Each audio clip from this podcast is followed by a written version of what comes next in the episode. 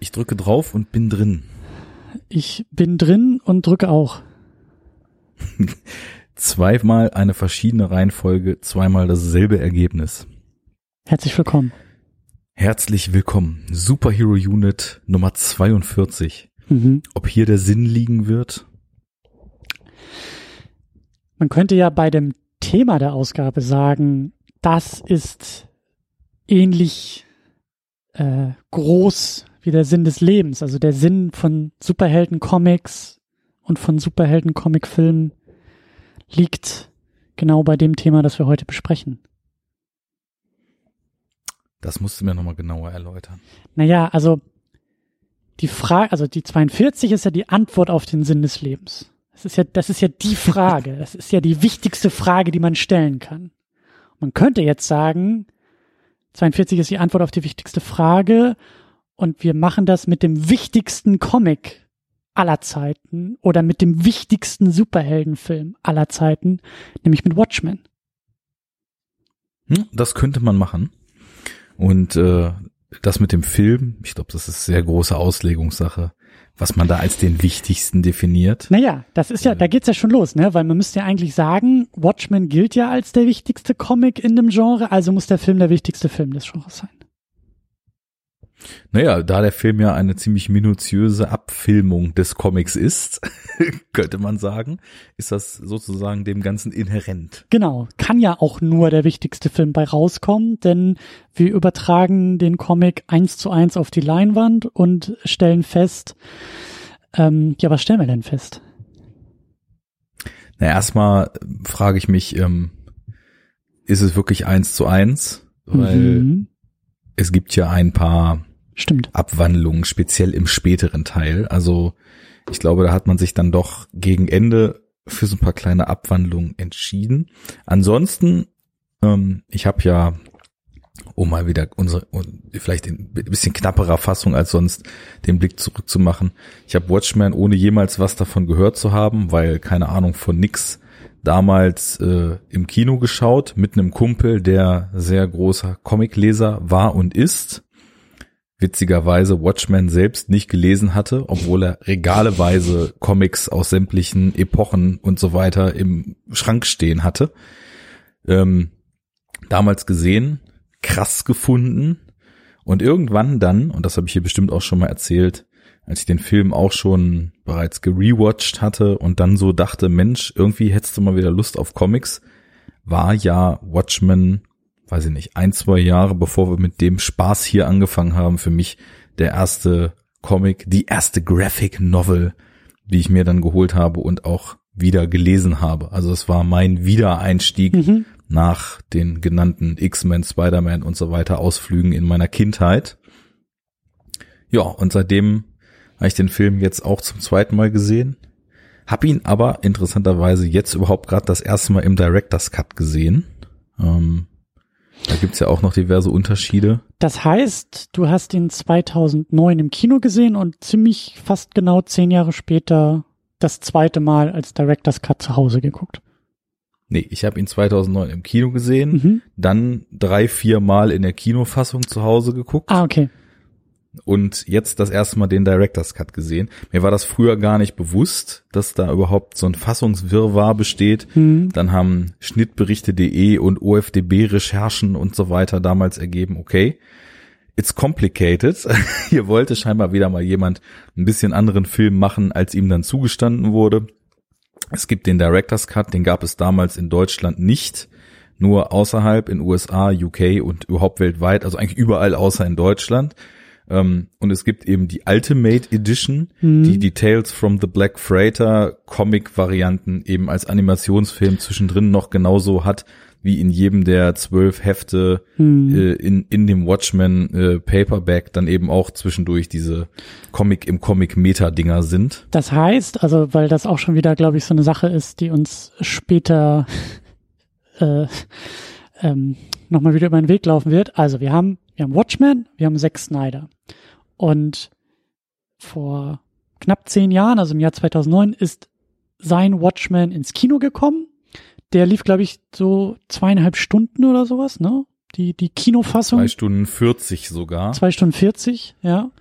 dann gab es aber, ich glaube auch schon irgendwie relativ schnell so drumherum zu der Zeit eben diesen Director's Cut, also die knapp 20 Minuten, 30 Minuten äh, längere Fassung. Und dann. Drei Stunden sechs. Genau, dann gab es die äh, lange Zeit, also ja, ist jetzt wieder kompliziert, aber dann, also es gibt, es gibt diese, diese längere Filmfassung. Und dann gibt es halt eben, wie du gesagt hast, in den Comics gibt's in, in, in, der, in der Graphic Novel gibt's einen Comic im Comic.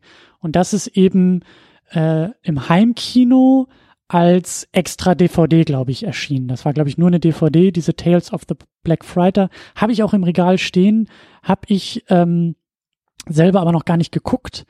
Ähm, muss ich eigentlich auch nochmal nachholen. Aber es glaube ich auch so 20, 30 Minuten oder sowas irgendwie, so diese, diese äh, Animationsgeschichte. Äh, und dazu gibt es halt eben noch eine Fassung, die alles kombiniert, die den Director's Cut und diese Animationsdinger in eine Schnittfassung packt, in einen Film packt. Und dann bist du ja, glaube ich, irgendwie bei dreieinhalb Stunden. Das ist dieser Ultimate Cut. Und der ist jetzt, glaube ich, auch erst vor wenigen Wochen in Deutschland offiziell erschienen. Da hatte ich dann nämlich auch vor einem Jahr mal geguckt.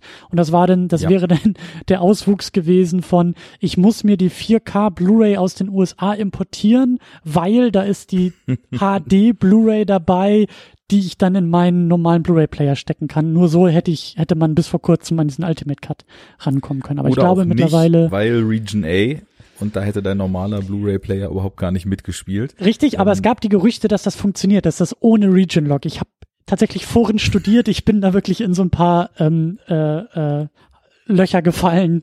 Äh, das hätte funktionieren können, aber jetzt gibt's da, glaube ich, einen offiziellen Release, der das alles ein bisschen erleichtert.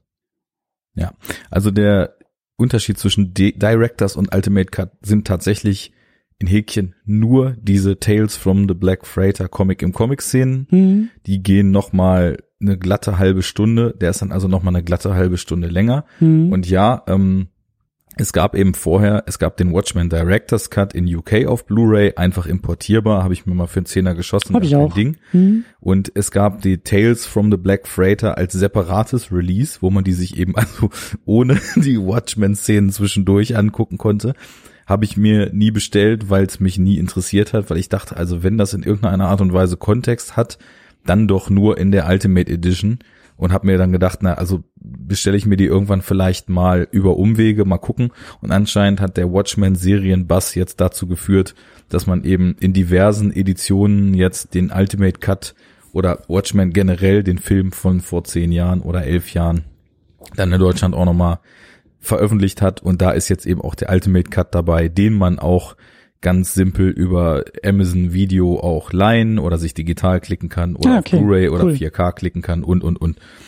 So, erstmal so viel dazu. Ähm, also ist das Drama jetzt endlich mal vorbei. Wir können jetzt alle Fassungen gucken, die es gibt und äh, das auch relativ komfortabel. Das klingt doch schon mal gut. Ja, wobei diese, diese Director's Cut Diskussionen sind sowieso oft ein Thema, wo ich relativ weit raus bin. Weil es gibt ja Leute, und da habe ich mich sogar früher auch zugezählt, die ziemlich konsequent sagen, es muss immer vollkommen ungetrübt die Vision des Künstlers sein, alles andere ist totaler Bullshit. Von jedem Film ist der Director's Cut die absolute Edition und nichts anderes darf geguckt werden, bla bla bla.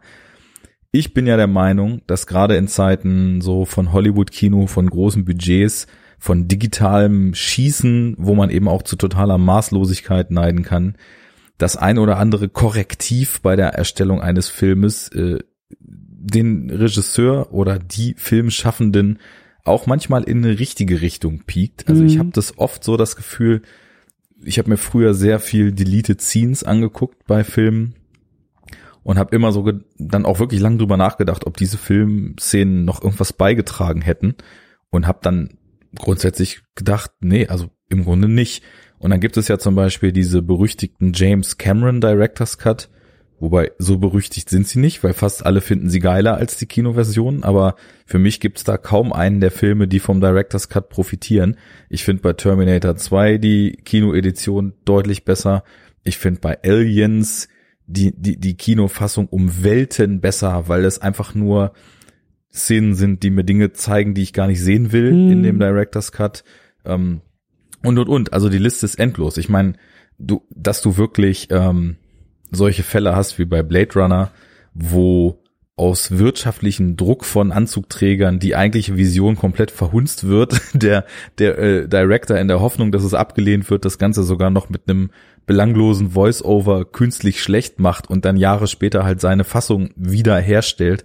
Das ist die Ausnahme und da ja. würde ich dann auch immer zum Director's Cut greifen. Aber ich habe mich nämlich jetzt hier gefragt, ähm, es gibt halt so viele Szenen, die naja, sag ich mal, noch ein bisschen mehr Charaktertiefe geben sollen, noch mal ein, zwei Dialoge mehr haben, auch hier habe ich mich wieder gefragt, gibt mir das jetzt noch mehr als die Kinofassung, die ich so ganz gut kannte vorher?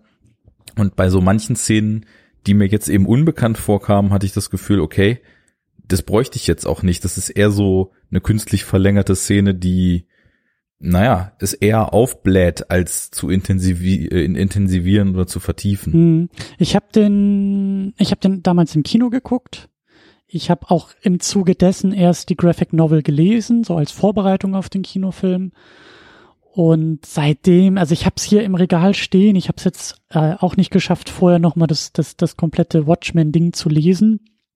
Ich weiß halt nur, dass ich damals auch ein bisschen, ich war ein bisschen überfordert, weil mit dem Kinofilm kam das Thema erst so, ähm, kam das Thema erst so vor meine Augen.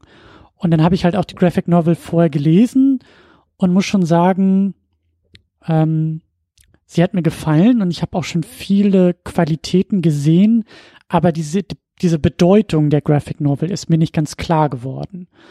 Diese, also der Status wurde immer wieder betont, ich habe ihn überall gelesen, ich habe überall davon gehört, bei jeder Recherche, bei jedem, ähm, bei jeder weiteren Auseinandersetzung hat man halt immer wieder von diesem Status dieser Graphic Novel gehört. Und dann hatte ich ein bisschen Probleme, in Anführungszeichen, diesen Hype auch im richtigen Produkt zu sehen. Also ich hatte Schwierigkeiten, das zusammenzubringen. Ich war 85, 86, als das Ding rauskam, noch nicht mal geboren. Äh, oder 86, 87. Ähm, ich war nicht dabei. Also musste man mir davon erzählen, warum das so wichtig ist und was da so wichtig ist.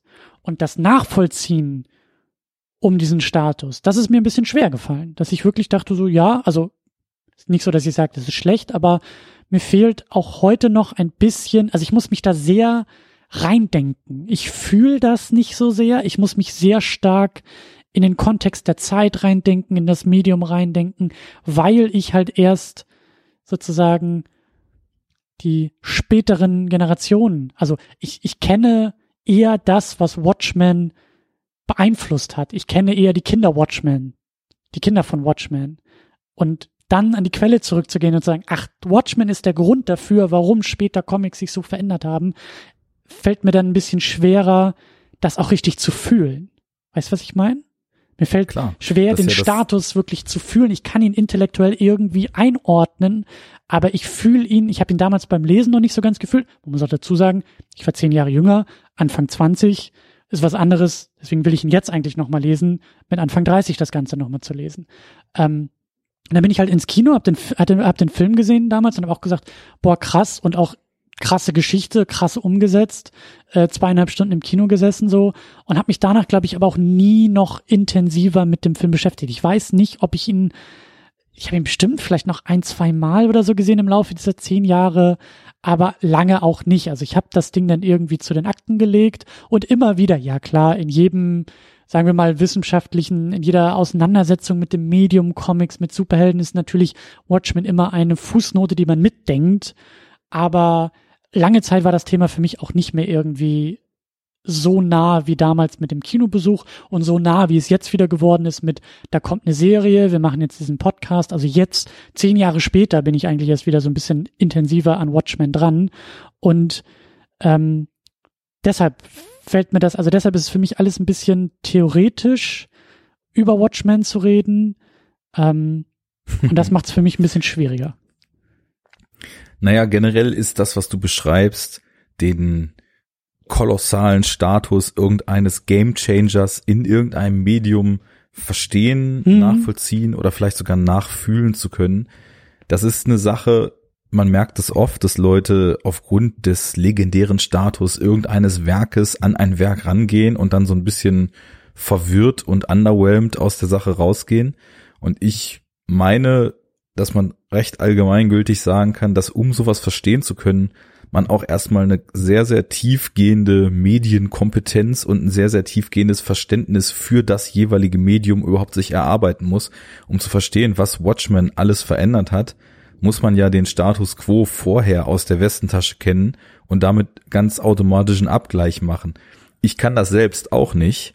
Ich habe natürlich auch jetzt im Zuge meiner Comic-Entdeckungsreisen, die ich in den letzten Jahren immer mal gemacht habe, ganz bewusst auch von typischen Helden, von typischen Comicfiguren, mir auch ähm, älteres, älteres Material aus den 60ern, 70ern durchgelesen, nämlich aufgrund der Frage, wie hat sich das eigentlich verändert, wie wurde damals erzählt, was wurde damals erzählt, wie wurden damals diese Helden dargestellt, im Vergleich mit dem, was wir heute kennen, im Vergleich mit dem, äh, wie Geschichten heute funktionieren, welche Themen heute verhandelt werden.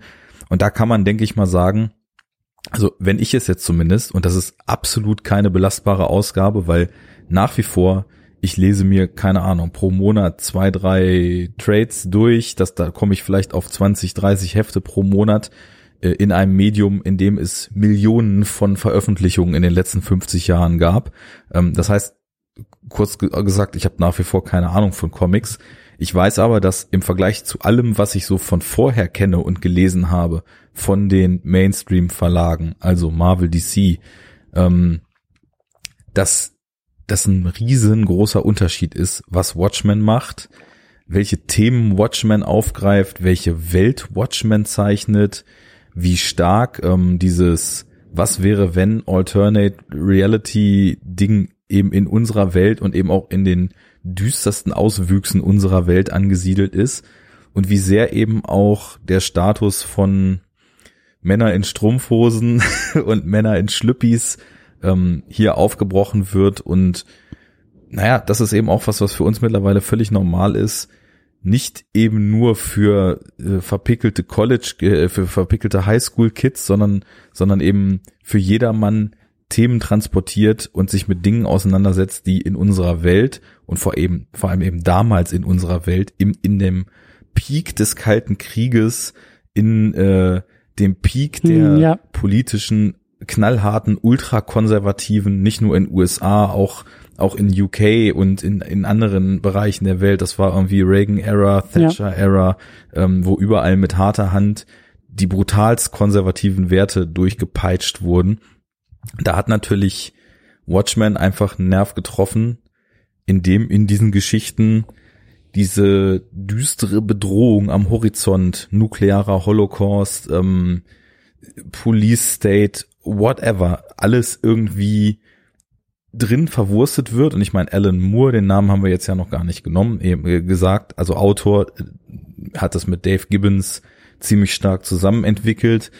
Alan Moore, ähm, bis heute bekennender Anarchist, extrem obrigkeitskritisch, ähm, hat jetzt zwar bei den letzten britischen Wahlen in einem Twitter-Video ja gesagt, dass er als bekennender Anarchist äh, dies jetzt das erste Mal in seinem Leben zur Wahl gehen wird, weil er der Meinung ist, wenn das jetzt scheiße endet, dann wird es in vier Jahren nichts mehr zum Wählen geben. Hm. Und ähm, was natürlich auch über die heutige Zeit wieder viel sagt, ähm, hat das geschrieben, hat das natürlich mit seinem autoritätskritischen Denken, machtkritischen Denken und dem Umlegen, und das ist der entscheidende Punkt, dieses kritischen Denkens auf die Macht und die Kontrollmechanismen, die Superhelden aufgrund ihres Daseins in ihrer jeweiligen Welt haben, ähm, hat er das eben geschrieben. Und da liegt in dem kritischen Blick auf das sonst unreflektierte Heldentum, da verhält sich meiner Meinung nach ähm, Watchmen zu Comics vorher.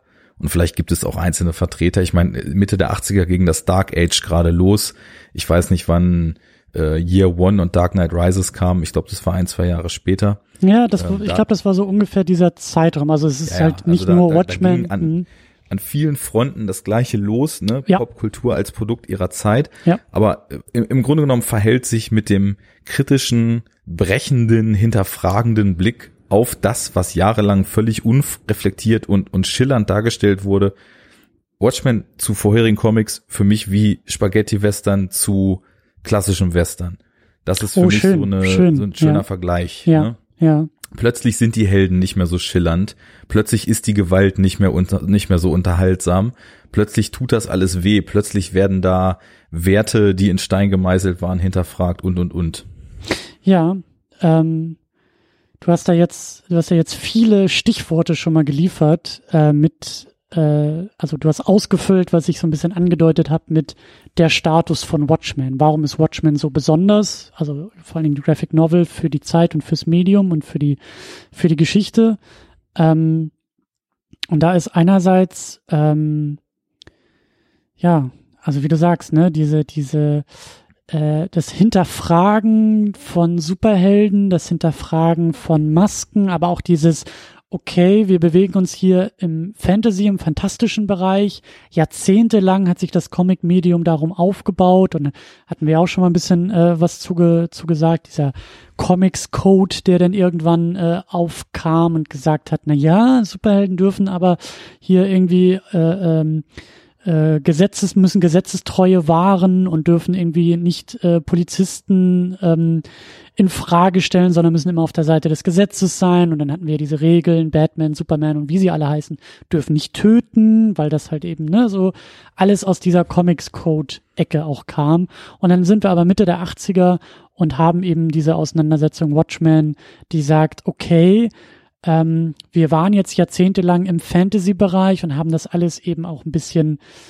bunter, ein bisschen poppiger gemacht. Aber was wäre, wenn jetzt diese Figuren in unserer echten Welt, in unserer echten Gegenwart auftauchen würden? Wie du sagst, was ist diese Gegenwart? Ja, es ist, es sind konservative Zeiten, Reagan, Thatcher, es sind äh, es ist die Angst vor der nuklearen Katastrophe, es ist der Kalte Krieg, es ist Ost gegen West, äh, wie verankern sich da denn Superhelden? Wie verankern sich da? Warum kommen überhaupt Leute auf die, was sind das für Leute, die auf die Idee kommen, sich in dunkle Gassen zu stellen, eine Maske aufzusetzen und zu sagen, wir sind die Guten und ihr seid die Bösen. Haben die nicht vielleicht auch, sagen wir mal, gewisse Charakterzüge, die so etwas erst hervorbringen und begünstigen, bei dem man auch schon sagt, was sind das eigentlich für Leute, die auf die Idee kommen, so etwas zu tun.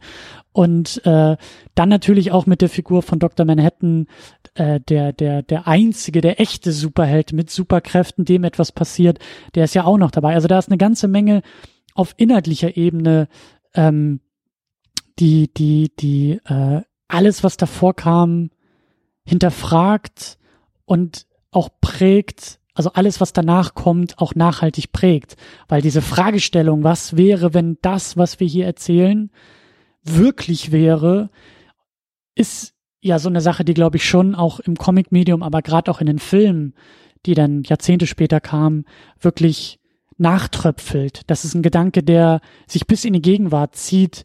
Der, wir sind im Jahr 2020 jetzt angekommen. Letztes Jahr der Joker-Film, Joaquin Phoenix äh, zum Zeitpunkt der Aufnahme großer Oscar-Favorit, ähm, der macht ja eigentlich auch nichts anderes. Der nimmt diese Figur, diese sehr fantastische Figur des Jokers und fragt, wie würde die in der Realität aussehen? Also, ne, holt diese fantastisch, dieses fantastische Konzept in eine Realität, in eine sehr, sehr düstere, in eine sehr, sehr brutale Realität und spielt dieses Fantastische mal im Echten irgendwie durch oder versucht es zumindest. Und witzigerweise habe ich beim Schauen des Films jetzt auch sehr stark, als wir immer tiefer in Rorschachs Psychologie eindringen, an den aktuellen Joker-Film denken müssen, ja. weil diese Sicht auf die Welt, diese hypernihilistische äh, und mit voller Konsequenz durchgedachte Ablehnung von allem, was passiert, mich eben in beiden Filmen auch also sehr, sehr stark aneinander erinnert. Mhm. Ähm, aber, aber das, das meine ich halt so ein bisschen, um wieder noch den Bogen zurück auf den Status von Watchmen zu bringen. Das ähm, macht es mir, wie gesagt, also ich finde die Formulierung, wir, wir, wir sind Kinder der Watchmen eigentlich ganz praktisch, weil wir kennen, oder ich zumindest, ich kann für mich sprechen, ich bin die Materialien gewöhnt, die direkt oder indirekt von Watchmen beeinflusst wurden. Für mich ist das, was bei Watchmen 85, 86, 87 neu war, halt nicht mehr so neu, sondern sagen wir mal bekannter durch so Sachen wie Nolans Batman, der auf seine Art und Weise fragt, wie würde das Ganze in unserer Realität aussehen, wenn da so ein reicher Milliardär ist, der nebenbei auch noch das Verbrechen bekämpft. Ich bin und da muss ich einschmeißen, nicht nur inhaltlich, sondern, und das ist eben auch was, wo dieser große Status, den die Watchmen Graphic Novel hat, drauf zurückgeht. Wir sind auch völlig dran gewöhnt mittlerweile, dass Superheldenerzählungen auch versuchen, mehr Tiefe und mehr Subtexte und mehr ja, Themen zu projizieren, genau das, genau das. als es eben vorher war. Ich, weil ich habe so ein paar Features noch mir angeguckt, wo eben auch Leute, die damals in der Produktion beteiligt waren des Comics, die die Dame, die damals äh, Chief Editor und und äh, CEO von DC war und die haben halt alle auch erzählt, dass allein schon als das Skript reingeflattert ist, das für alle so ein Wow-Effekt war, weil also vorher war es wohl eher selten, dass das Skript eines Comics überhaupt so viele mhm. Seiten hatte wie das finale Comic. Mhm. Und hier haben die halt 22-seitige Hefte geschrieben und es kamen so zwischen 30 und 40 Seiten pro Heft an Skript reingeflattert, wo sie wirklich minutiös jedes Panel durchgeplant haben und man merkte, dass da einfach deutlich mehr Gedanken und deutlich mehr Arbeit reingeflossen ist, als man das eben vorher im Stil von hier sind zwei bunte Leute in Unterhosen, der eine will die Welt regieren, dann prügeln sie sich, äh, Shot to End und fertig, mhm. sondern da, da sollte es um mehr gehen. Und auch diese Art der Erzählweise und diese Ernsthaftigkeit im äh, im Thema, im Genre, im Medium ist was, was für uns mittlerweile täglich Brot ist. Das, das fällt für uns nicht mehr besonders auf, aber ja. das hat eben auch unter anderem muss man natürlich immer dazu sagen, weil man darf nie den Fehler begehen, so, so ein schillerndes Werk als den Ursprung von allem zu sehen, aber unter anderem in dieser Zeit mit Watchmen den Ursprung genommen, aufgrund der Vielfalt an Themen und dem Setting, das da gewählt ist. Ja. Ja, und, und wir haben auch, also, und das meine ich halt auch denn, das, also da, da, da weiß ich, da habe ich noch ganz viel ähm, Nachholbedarf ähm, wie du gesagt hast, die, die Panels sind minutiös durchgeplant. Also wir haben nicht nur einen inhaltlichen Bruch oder eine inhaltliche Innovation. Ich habe auch immer wieder gelesen, dass formal eine ganze Menge gemacht wurde mit dem Comic-Medium. Also die Art und Weise, wie die Panels irgendwie angeordnet waren. Ich wie meine, sich fast zu bewegen scheinen, ähm, weil einfach auch in der Darstellung sehr viel cineastische Techniken aufgegriffen wurden. Also ja bestehende Kamerawinkel, in denen sich nur die Protagonisten bewegen. Und das war auch eine interessante Impression, als ich das gelesen habe. Ich hatte ja wirklich gar keine Erfahrung, wie Comics mittlerweile aussehen. Und ich meine, das ist von 85 das Ding. Mhm. Aber ich hatte teilweise das Gefühl, die Panels fließen in so einer Bewegung ineinander vor meinen Augen. Und das war wohl auch was sehr Neues. Genau, und, und, und so eine Beobachtung habe ich gelesen, aber selber noch nicht gemacht. Vor zehn Jahren habe ich halt Comics auch anders gelesen, als ich sie heute lesen würde und, und auch anders mich damit auseinandergesetzt. Da, wo, wann kommt Superman? Genau das. Wo ist der Schlüpfer? Wo ist der Schlüpfer? Aber ich habe zum Beispiel auch gelesen, also und das, das habe ich dann halt später gelesen. Ähm, ich glaube, eine der mittleren Ausgaben ist irgendwie auch in sich komplett gespiegelt dass halt irgendwie die Reihenfolge der Panels oder die Darstellung der Panels irgendwie bis hin zur Mitte des, der Heftausgabe ihren Höhepunkt erreicht und dann die zweite Hälfte, die erste Hälfte formal irgendwie spiegeln soll. Und das ist so eine Sache, das habe ich dann irgendwann Jahre später mal gelesen und halt verpasst, mal den Graphic Novel aus dem Regal zu holen und wirklich mal nachzublättern und das nachzuverfolgen, was ich da halt eben theoretisch gelesen habe. Und ähm, ja das ist halt alles, ich glaube, das sind alles eben wichtige Sachen für, für die Graphic Novel, die wir ja bisher auch hauptsächlich beschrieben haben. Wir haben ja noch gar nicht so viel über den Film selber gesagt, sondern erstmal diesen, diese Bedeutung von einem, von einem Comic, die ist mir auch sehr wichtig zu betonen, weil das eben auch eine Sache ist, wenn du über Watchmen redest, dann redest du eben auch darüber. Du redest auch über die Figuren, über Rorschach, über Dr. Manhattan, über Silk Spectre und über die Geschichte, aber du redest eben auch über das, was also über den Status, über die Bedeutung und über die Bedeutung, die halt bis heute gilt, die bis heute auch ähm, in dem Medium wirkt. Und das, um jetzt den Sprung auch ein bisschen Richtung Film zu machen, das hat, glaube ich, auch dazu, dazu geführt, dass dieser Film so schwer in der Entstehung war. Es hat lange gedauert. Ich glaube, da gab es auch schon irgendwie in den 90ern die ersten Rechte, die hin und her verkauft wurden. Und ich glaube, hier Terry Gilliam äh, war irgendwie mal kurz damit beschäftigt und hat gesagt, es geht eigentlich gar nicht. Die, die, es, es funktioniert, es, es geht einfach nicht. Da müsste man eine Serie draus machen, eine Miniserie. Und selbst dann ist es eigentlich unmöglich, diesen Stoff in irgendeine Form von Bewegtbild äh, zu bringen. Und deswegen hat das, glaube ich, auch Jahre und Jahrzehnte gedauert, bis wir dann bei Zack Snyders Version von 2009 angekommen sind. Ähm, und deswegen frage ich mich eben auch, Vielleicht können wir erstmal anfangen, noch diese Version ein bisschen zu beschreiben. Aber für mich ist die ganze Auseinandersetzung eben, muss ich der Frage stellen, hat das funktioniert? Hat es funktioniert, Watchmen aus dem Graphic Novel ins Kino zu bringen, in den Film zu bringen? Was ist verloren gegangen und was wäre, also was ist vielleicht ohnehin unmöglich? Ähm, aber vielleicht können wir erstmal noch ein bisschen über den Film selber sprechen, ähm, der dich ja auch damals sehr beeindruckt hat. Ähm, warum? Und es auch immer noch tut. Ähm, ich bin ja, wie vielleicht der ein oder andere Zuhörende schon gemerkt hat, ähm, absolut visuell orientiert, absolut stimmungsorientiert und absolut, ähm, sage ich mal, eher so, was die, was, was die Wirkung einer audiovisuellen äh, Gesamteinwirkung äh, auf mich äh, betrifft beim Filme gucken unterwegs. Und es war natürlich, und das ist im Zuge dessen, wie er inszeniert und auch mittlerweile immer noch inszeniert, ähm, etwas, was sich geradezu förmlich aufdrängt. Erstmal, der Film geht los und mhm. du merkst sofort, wie stark dieser Noir-Stil ähm, und diese Noir-Elemente, die auch eine Riesenrolle spielen. Wir haben ja selbst den Noir-Detective als Rorschach gespiegelt im Trenchcoat und Hut, ähm, wie perfekt on point dieser Stil einfach erstmal genailed ist. Und also bei dem Kinobesuch damals hat natürlich erstmal so die audiovisuelle Gesamtwirkung mich total umgehauen. Ich hatte, glaube ich, damals schon gedacht, dass ich selten einen Film gesehen habe, der audiovisuell so stark aus einem Guss ist wie dieser Film und selten einen Style einfach mm. gesehen habe, der mich so begeistert und so beeindruckt hat, wie ich es in diesem, diesem Film wahrgenommen habe.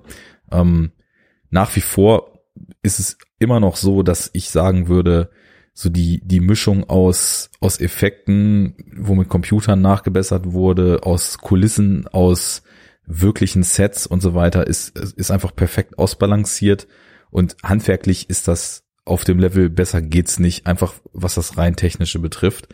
Ähm, was mich damals auch extrem überrascht hat, ist, dass, obwohl ich damals deutlich weniger über sowas nachgedacht habe, als dann es dann einige Jahre später losging. Also ich glaube, so eine wirklich tiefer gehende Auseinandersetzung. Vielleicht war der Film so eine Art Kicker ähm, mit einigen anderen Vertretern aus 2008, 2009. Aber so weiß ich nicht, 2010, 11 ging das bei mir los, dass ich mir immer öfter angefangen habe, diese Was steckt da drin Frage zu stellen. Und ähm, als jemand, der eher, sage ich mal, den düsteren Zukunftsvisionen, dem, dem Zweifel an dem, an den positiven Elementen der Welt und so weiter schon immer erlegen ist, war natürlich der Nihilismus, der Zynismus und die moralischen Ambivalenzen und äh, die Fragestellung nach Gut und Böse etwas, was mich einfach ganz intuitiv gecatcht hat und in späterer Reflexion eben auch mir viel gegeben hat. Ähm, ob ich über dieses Meta-Ding Superhelden, Macht und so weiter äh, schon drüber nachgedacht habe, kann ich mich nicht mehr erinnern. Ich habe mhm. aber auf jeden Fall dieses Gefühl von der Film verhandelt, was wäre, wenn Superhelden nicht die schillernden Personen sind, wie damals, was man eben kannte, die X-Men oder so weiter. Also ich glaube, ich habe aufgrund von Dark Knight und so weiter auch gedacht, was wäre denn, wenn ein Superheld zwar, zwar Bösewichte bekämpft, aber im Endeffekt so ein Wahnsinniger ist wie der Joker. Das war, glaube ich, so mein, mein Gedanke darum. Mit, heute würde ich das anders ausdrücken, aber äh, was wäre, wenn das Psychopathen sind? Mhm. Und ähm, wie muss man eigentlich äh, mental aufgestellt sein, um immer wieder zu kämpfen, immer wieder äh, Körper zu demontieren und so äh, und so weiter und äh, da dann irgendwann nicht völlig irre zu werden. Also was muss man da generell schon mit reinbringen? Da ist einfach sehr viel Metablick drin und das mochte ich damals und das mag ich heute nach wie vor ungebrochen. Hm. Jetzt du. ähm, ich weiß gar nicht, wo ich ansetzen soll. Ich, ich pick mir mal so ein bisschen das, das Formale raus. Also da, ähm, da ist auf jeden Fall, da ist auf jeden Fall was in Watchmen in der Verfilmung. Also der Stil von Zack Snyder, der hier ja auch sehr ähm, stark zur Geltung kommt, der später zum Beispiel bei Man of Steel in meinen Augen sich dann eher ein bisschen wieder verloren hat. Also da musste er, glaube ich, eher ein bisschen andere, entweder musste er oder, oder wollte er zu anderen Mitteln greifen. Aber dieses auch Verlangsamen von Zeit. Also, also äh, er rekreiert ja einige Comic-Panels wirklich exakt und er spielt ja auch, also er hat ja in der Übertragung zum bewegten Bild ähm, ist sich, glaube ich, Zack Snyder durchaus auch bewusst, ähm, wie dieses Medium irgendwie, also auch technisch funktioniert. Also es geht ja teilweise so weit, dass er mit seiner Zeitlupe aus dem bewegten Bild fast schon ein Standbild macht. Wie er damit spielt, dass sich die Bilder bewegen oder auch nicht bewegen. Das finde ich auch sehr, sehr interessant. Ähm, und das passt eigentlich auch. Also es passt irgendwie zum Comic-Medium, das das ist zumindest etwas. Das ist auch etwas Neues, auch wenn wir jetzt hier diese Auseinandersetzung mit dem Genre haben. Ähm, also wir haben ja schon über viele Filme auch gesprochen und haben ja auch gesagt, irgendwie äh, erinnere dich an den Hulk von Ang Lee, einer der wenigen, der auch formal mal was versucht, der auch irgendwie mit dem Filmmedium und dem Comic-Medium spielt. Und ich glaube, Zack Snyder ist da auch mit, mit Watchmen. Ich meine, wir haben 300 nicht besprochen, aber den hat er ja auch gemacht.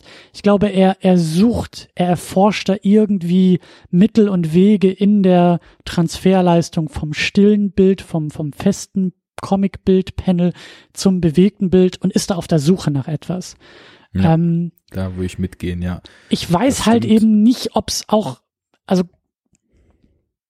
ich stehe der ganzen Sache auch kritisch gegenüber, weil ich das Gefühl habe, dass er in dieser Langsamkeit seiner Bilder Gefahr läuft. Ich habe jetzt auch die drei Stunden Fassung gesehen, halt äh, Tempo zu verlieren. Also auch, auch, auch, wie du sagst, ähm, Dinge vielleicht auch dadurch noch weiter in die Länge zu ziehen. Also platt gesagt, diese Art von Inszenierung passt vielleicht eher auf 90 Minuten als auf ein 180 Minuten. Aufgrund dieser Langsamkeit. Ich, ich, ich bin da unentschlossen. Also ich, ich, ich weiß es nicht. Vielleicht liegt es auch daran, dass, dass, dass der ein oder andere weitere Trick dann in seiner Kiste fehlt. Vielleicht der Film ist lang, der Film ist langatmig und ja. es ist auch sehr ermüdend, wenn du vielleicht nicht die Referenz der Comics hast und sagst, ah, hier kenne ich das Panel und das ist natürlich sehr ikonisch für den Comic, sondern wenn du wirklich nur da sitzt und sagst, keine Kenntnis des ursprünglichen Materials, ich will einen guten Film gucken, da geht's schon los. Es ist auf jeden Fall eine Entscheidung, den Film einhaken. so zu machen. Ja. Weil also zwischen lang und langatmig liegen ja Welten. Das äh, eine hat mit dem anderen überhaupt nichts zu tun. Also für mich sind auch, mhm. Sage ich mal, äh, 90-minütige äh, Hollywood-Actioner, in denen es nur Knall und Bumm macht, meistens ziemlich langatmig, wohingegen dieser Film definitiv lang ist, aber für mich kein bisschen langatmig. Ich versetze mich nochmal so in mein jüngeres Ich also mit einem fast drei Stunden Film, das war damals schon so eine Hausnummer, da hätte es mich per se aufgrund der Laufzeit schon mitjagen können. Mhm. Und ich habe mich damals auch nicht eine Minute gelangweilt in dem Film, weil ich eben finde, also ich, ich merke, der Film ist langsam. Das definitiv. Er hat über weite Strecken eher so tatsächlich den, den Pace von so einem Noir Detective äh, Ermittlungsfilm. Mhm. Aber er nutzt für mich für die Etablierung dieser Welt und auch für die Etablierung dieser ganzen Figurendynamiken diese Langsamkeit auch effizient aus, weil da sind für mich keine Szenen drin, die mir nichts erzählen. Ich erfahre immer was oder ich spüre immer was, wenn ich die sehe. Deswegen würde ich widersprechen, dass der Film langatmig ist. Ähm, und was diese, diesen Transfer der, der, der stillen Bilder in bewegte Bilder betrifft, ähm, war mir eigentlich gar nicht so richtig klar. Jetzt, wo du es sagst, hat's auch Klick gemacht. Klar, 300 war auch schon eine Comic-Verfilmung. Jetzt kommt Watchmen. Ähm, diese fast bis zum Stillstand ähm, reduzierte oder in den Credits des Films hier sogar auf Stillstand, nur unterbrochen von Blitzlichtern, von Kameras, äh, mhm. reduzierte Geschwindigkeit, die ist natürlich sehr nah am Medium. Das geht ja sehr stark äh, und sehr gut Hand in Hand damit, dass er im Grunde genommen die Graphic Novel, Novel abfilmt, nicht wie andere Filme inspired by und seinen eigenen Film dreht, sondern er versucht mhm. wirklich eine bewegte Variante dieses Comics zu erstellen. Und ähm, ich gehe da total mit, in welchem Tempo er das auch macht. Und ich verstehe auch, warum der Film nicht so wirklich ankam, weil genauso wie halt anscheinend die Graphic Novel vieles anders gemacht hat, damit natürlich total eingeschlagen hat, aber auch dieses quietschbunte, laute, schnelle, was Comics vorher hatten, durch Nachdenklichkeit, durch, durch äh, eine Meditation über Themen und so weiter ersetzt hat, ist es auch hier so, dass diese, diese Tropes, die man im Vorfeld mit einem Superheldenfilm assoziiert, was auch immer heißt Actionfilm. Und auch wenn der Film hier Action-Szenen hat, würde ich nicht sagen, dass es ein Actionfilm ist. Ich würde Mhm. sagen, es ist ein, ein äh, Genre undefinierbar, irgendwie noir, äh, gesellschaftserforschender, äh, sonst was Film mit Action-Szenen, aber kein Actionfilm. Genauso bricht er eben auch mit dem, was vorher das Genre ausgemacht hat. Insofern ist das konsequent, was er hier macht. Das würde ich schon sagen. Ob langatmig oder lang, das ist, glaube ich, sehr von dem, was man persönlich darin erwartet, abhängig. Und viele wussten, glaube ich, nicht so richtig, was sie erwarten. Ja, mh, ich, da geht's halt weiter. So die Frage, also wir sind uns einig. Er orientiert sich sehr nah an der Vorlage. Bis hin zum, wie du so, so schön sagst, Abfilmen des, des Graphic Novels. Ähm, das ist eine Entscheidung. Das ist äh, vielleicht auch aufgrund äh, ja, dem, dem Status dieser Vorlage irgendwie auch geschuldet. Ich frage mich aber, ob's der Sache gut tut. Ich bin mir da nicht sicher und ich habe auch ein gutes Gegenbeispiel und das ist Watchmen selber. Es ist nämlich die TV-Serie.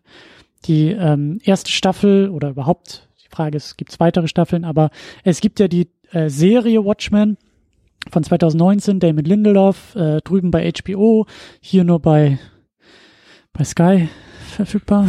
Äh, hier bitte sämtliche Den Witze. besten Interface aller Zeiten. Ey, ich musste, wir haben es auf, wir haben es über die PlayStation 4 geguckt. Wenn eine Folge fertig war, musste ich den kompletten Player abschießen, die App nochmal neu starten, um die nächste Folge abspielen zu können, weil sich das Ding sonst immer, es, egal, äh, es soll nicht um Sky gehen. Ähm, aber diese Serie und ich war der Serie sehr skeptisch gegenüber eingestellt, weil ich mir auch dachte, pff, ja, auch diese Comic-Fortsetzung von Watchmen bin ich auch eher skeptisch gegenüber eingestellt. Watchmen ist in sich abgeschlossen, steht für sich, braucht weder Fortsetzung noch Vorgeschichte noch, also braucht nichts mehr. Da kannst du eigentlich, also das Ding steht und es steht gut und es ist fertig. So. Deswegen war ich sehr skeptisch bei der Serie. Ähm, aber ich habe die Serie dann nach dem Film geguckt und bin von der Serie in vielen Punkten mehr überzeugt als vom Film, weil die Serie es schafft, Damon Lindelof hat es immer so schön gesagt, er sagt, er hat einen Remix gemacht. Er hat nicht den Graphic Novel genommen und als Serie adaptiert. Das Ganze spielt einfach im Jahr 2019. Es sind wirklich die Nachwehen der Geschichte von, von, vom Graphic Novel. Also auch das Ende der Graphic Novel ist übernommen worden in der Serie und nicht das Ende vom Film. Müssen wir auch noch drüber sprechen, dass da was verändert wurde. Aber wir sind halt in dieser Welt von Watchmen im Jahr 2019 und erzählen auch eine ganz eigene Geschichte mit eigenen Figuren. Die alten Figuren kommen auch noch äh, nach und nach dazu. Und was mich bei der Serie insgesamt so begeistert, ist, dass die Serie keine Angst vor der Vorlage hat. Und ich habe das Gefühl, dass Zack Snyder Angst vor der Vorlage hatte, weil die Frage ist, wie willst du den größten, besten, wichtigsten Comic aller Zeiten adaptieren? Was traust du dich und was traust du dich nicht? Und ich habe den Eindruck, dass er in vielen Punkten zu nah an der Vorlage war, bis hin zu, ich inszeniere eigene Panels hier komplett nach. Da frage ich mich, warum machst du das? Klar, Respekt vor der Vorlage und ein, ein Verweisen auf die Vorlage, aber was bringt es dir in dem, was du selbst erschaffen willst, nämlich ein Kinofilm? Bringt es dir was oder bringt es dir nichts? Und es gibt oft Punkte, wo ich mir denke, das bringt dem Film einfach nichts. Es, es, es, es sorgt dafür, dass dieser Film für sich selbst kaum stehen kann, weil er immer nur eine Umsetzung der Vorlage ist. Das ist Fluch und Segen zugleich. Da, da will ich nicht sagen, dass ich es besser wüsste. Da will ich auch nicht sagen, also das, das kommt zwangsläufig in dem Moment, wenn du sagst, wir wollen das Ding verfilmen. Es ist halt nicht so wie bei, wie bei Batman, wo Nolan sich hinsetzen kann, sagen kann, mal gucken, was 70, 80 Jahre Comics-Geschichte uns gebracht haben. Auch wir nehmen mal den Aspekt und wir nehmen mal den Joker und wir nehmen den, das Easter Egg und dann flanschen wir uns etwas Eigenes zusammen und kreieren etwas Eigenes. Das, das, also, das kann Watchmen nicht, wenn du sagst, wir bringen Watchmen ins Kino. Zumindest nicht so, wie es Zack Snyder gemacht hat. Und das sage ich, das ist Fluch und Segen gleichzeitig. In dem Moment, wo du sagst, wir machen jetzt Watchmen fürs Kino, ist die Frage, ja, wie willst du es machen? Und sobald du was änderst und sobald du sagst, nein, wir verändern was, dann hast du wieder das Problem, ja, warum veränderst du was? Ist jetzt die Änderung auch irgendwie besser für die Sache oder nicht? Und das ist ein Riesenproblem. Das ist ein Riesen, wie soll ich sagen, das ist schwierig.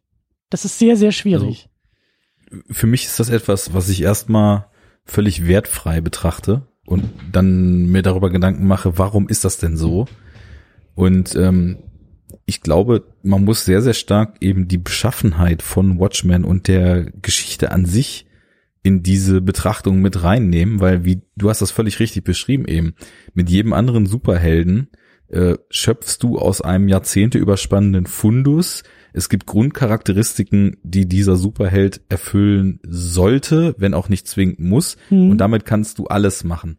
Da du aber hier bei Watchmen schon eine Vorlage hast, die auch ein extrem starker Metablick auf das gesamte Genre ist, soweit, dass ja unsere gesamten Figuren sozusagen eine symbolische Variante von einem gängigen Superheldentyp sind, mhm. den wir aus dem Comic-Universum kennen. Wir haben die Dr. Manhattan, Superman, Allmachts-Symbolik äh, drin.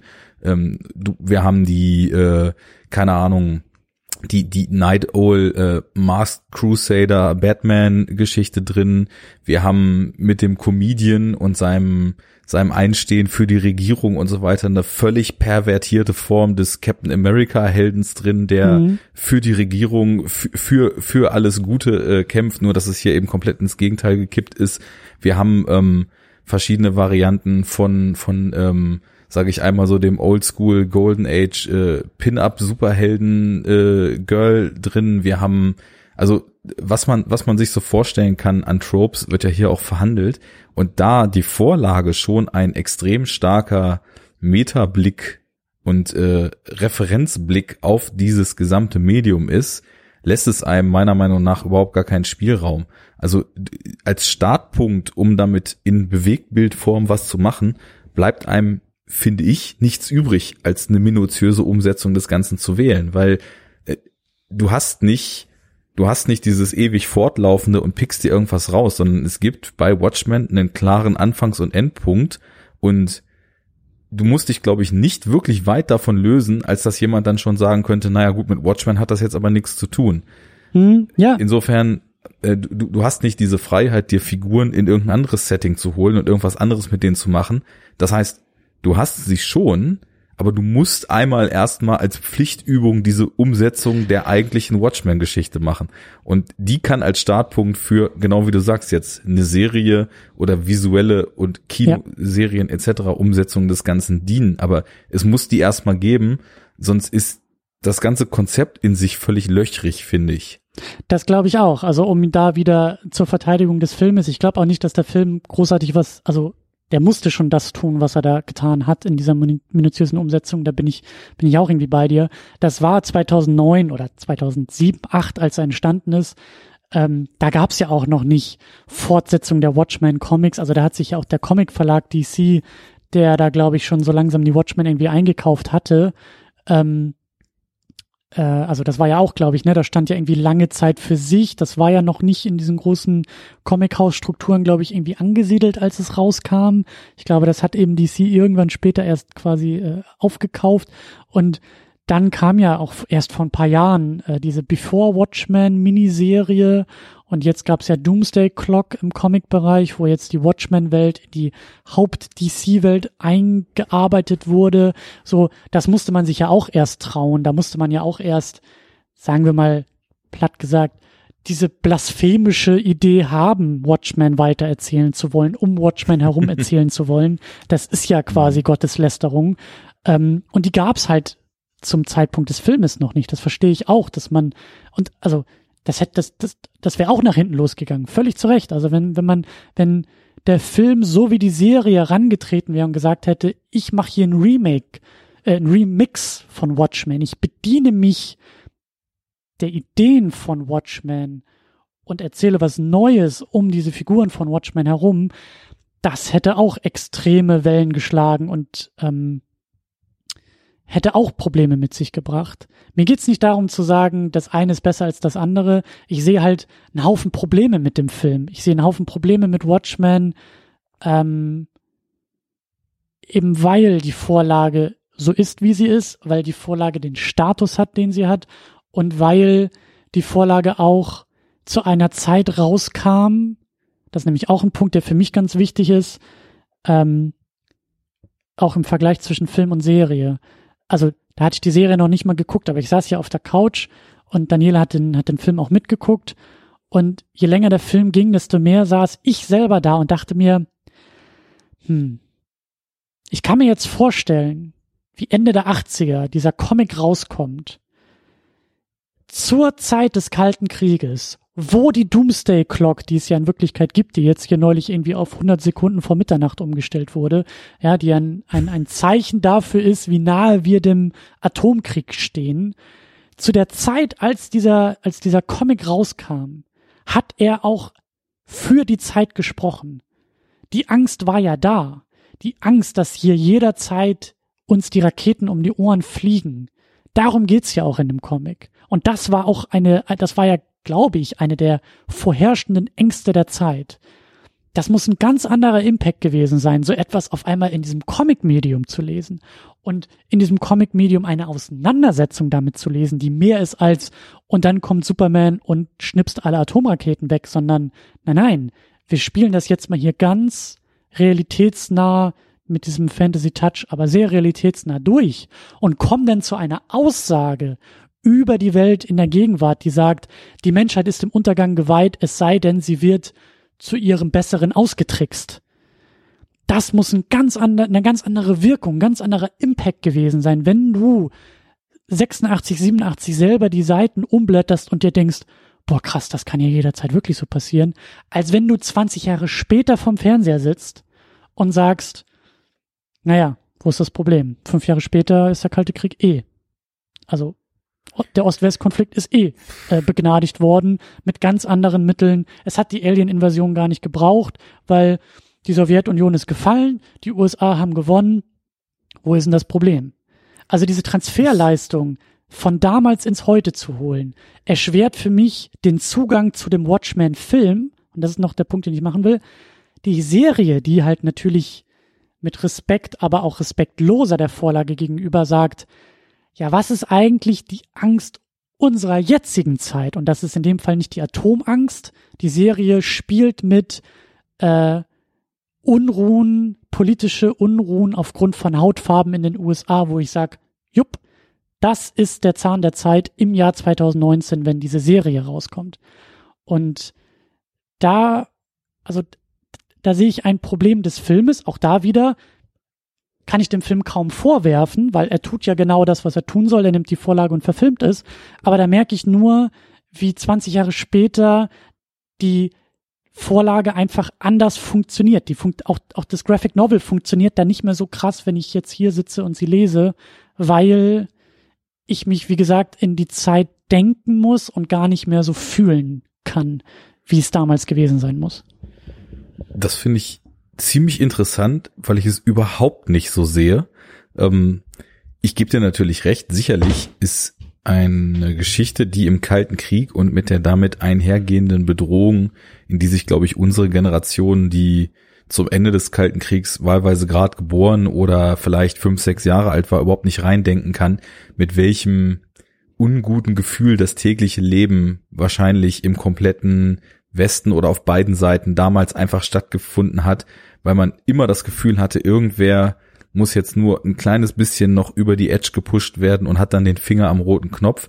Da kann man sich sicherlich nicht reindenken. Und wenn man das damals gelesen hat, dann ist das für mich die Erklärung, warum das auch so einen unglaublich großen Impact hatte. Da gehe ich mit mit dem, was du gesagt hast. Aber für mich hat das kein bisschen an Wucht verloren, weil ich bei beidem, bei der Graphic Novel und in logischer Schlussfolgerung auch in dem Film, ich sehe den nicht und projiziere das, was ich da sehe, ausschließlich auf den Kalten Krieg und denke dann, es spielt ja überhaupt keine Rolle mehr, sondern diese ganzen Themen über über Bedrohung, über Verrohung der Welt, äh, über über Verfall von Werten und die damit einhergehenden Gefahren für die Zukunft unseres Planeten und und unserer Menschheit empfinde ich beim Schauen des Films komplett als allgemeingültige Symbole. Da ist für mich der Kalte Krieg nur ein Setting, aber die Themen, um die es geht, die moralischen Fragen, um die es geht, sind für mich vollkommen zeitlos. Und deswegen sehe ich das jedes Mal auch wieder. Und da hat sich natürlich auch in unserer Welt in den elf Jahren, die es den Film jetzt gibt, hat sich extrem viel verändert. Vieles auch wieder zum Negativen.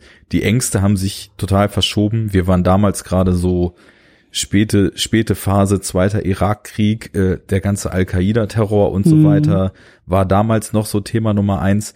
Ich habe es über die Jahre immer wieder geguckt. Jetzt ist es eher so, sage ich mal, aus unserer Weltsicht ähm, die Angst vor einem erneuten äh, extrem rechten Takeover. Es sind, äh, sage ich mal, der kommt daher, dass die Leute äh, Ängste vor Flüchtlings in dicken Quotes Invasionen haben, äh, der, der nach wie vor präsente Rassismus, Antisemitismus wird wieder immer stärker ins, ins Licht gerückt und wird wieder zum Thema.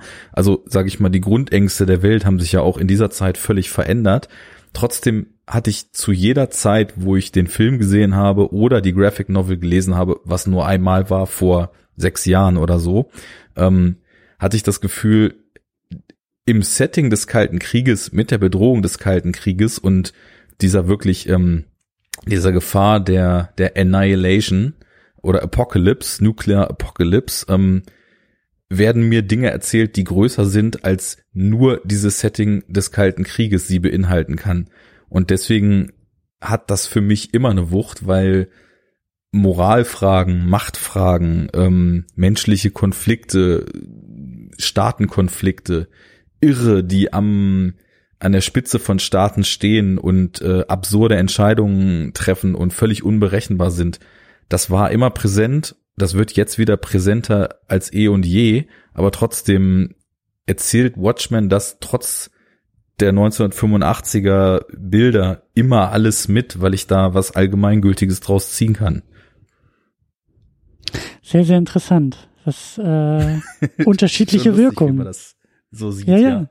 ja. ja, Ähm, ein, ein, ein weiterer Aspekt, über den wir auch noch äh, reden können, reden, reden müssen, oder äh, der mir auch kam, ist so, äh, wir sind ja immer noch im Kontext so die Bedeutung, die Bedeutung von der Graphic Novel, was hat die Graphic Novel geleistet, wie lässt sich das auf den Film übertragen.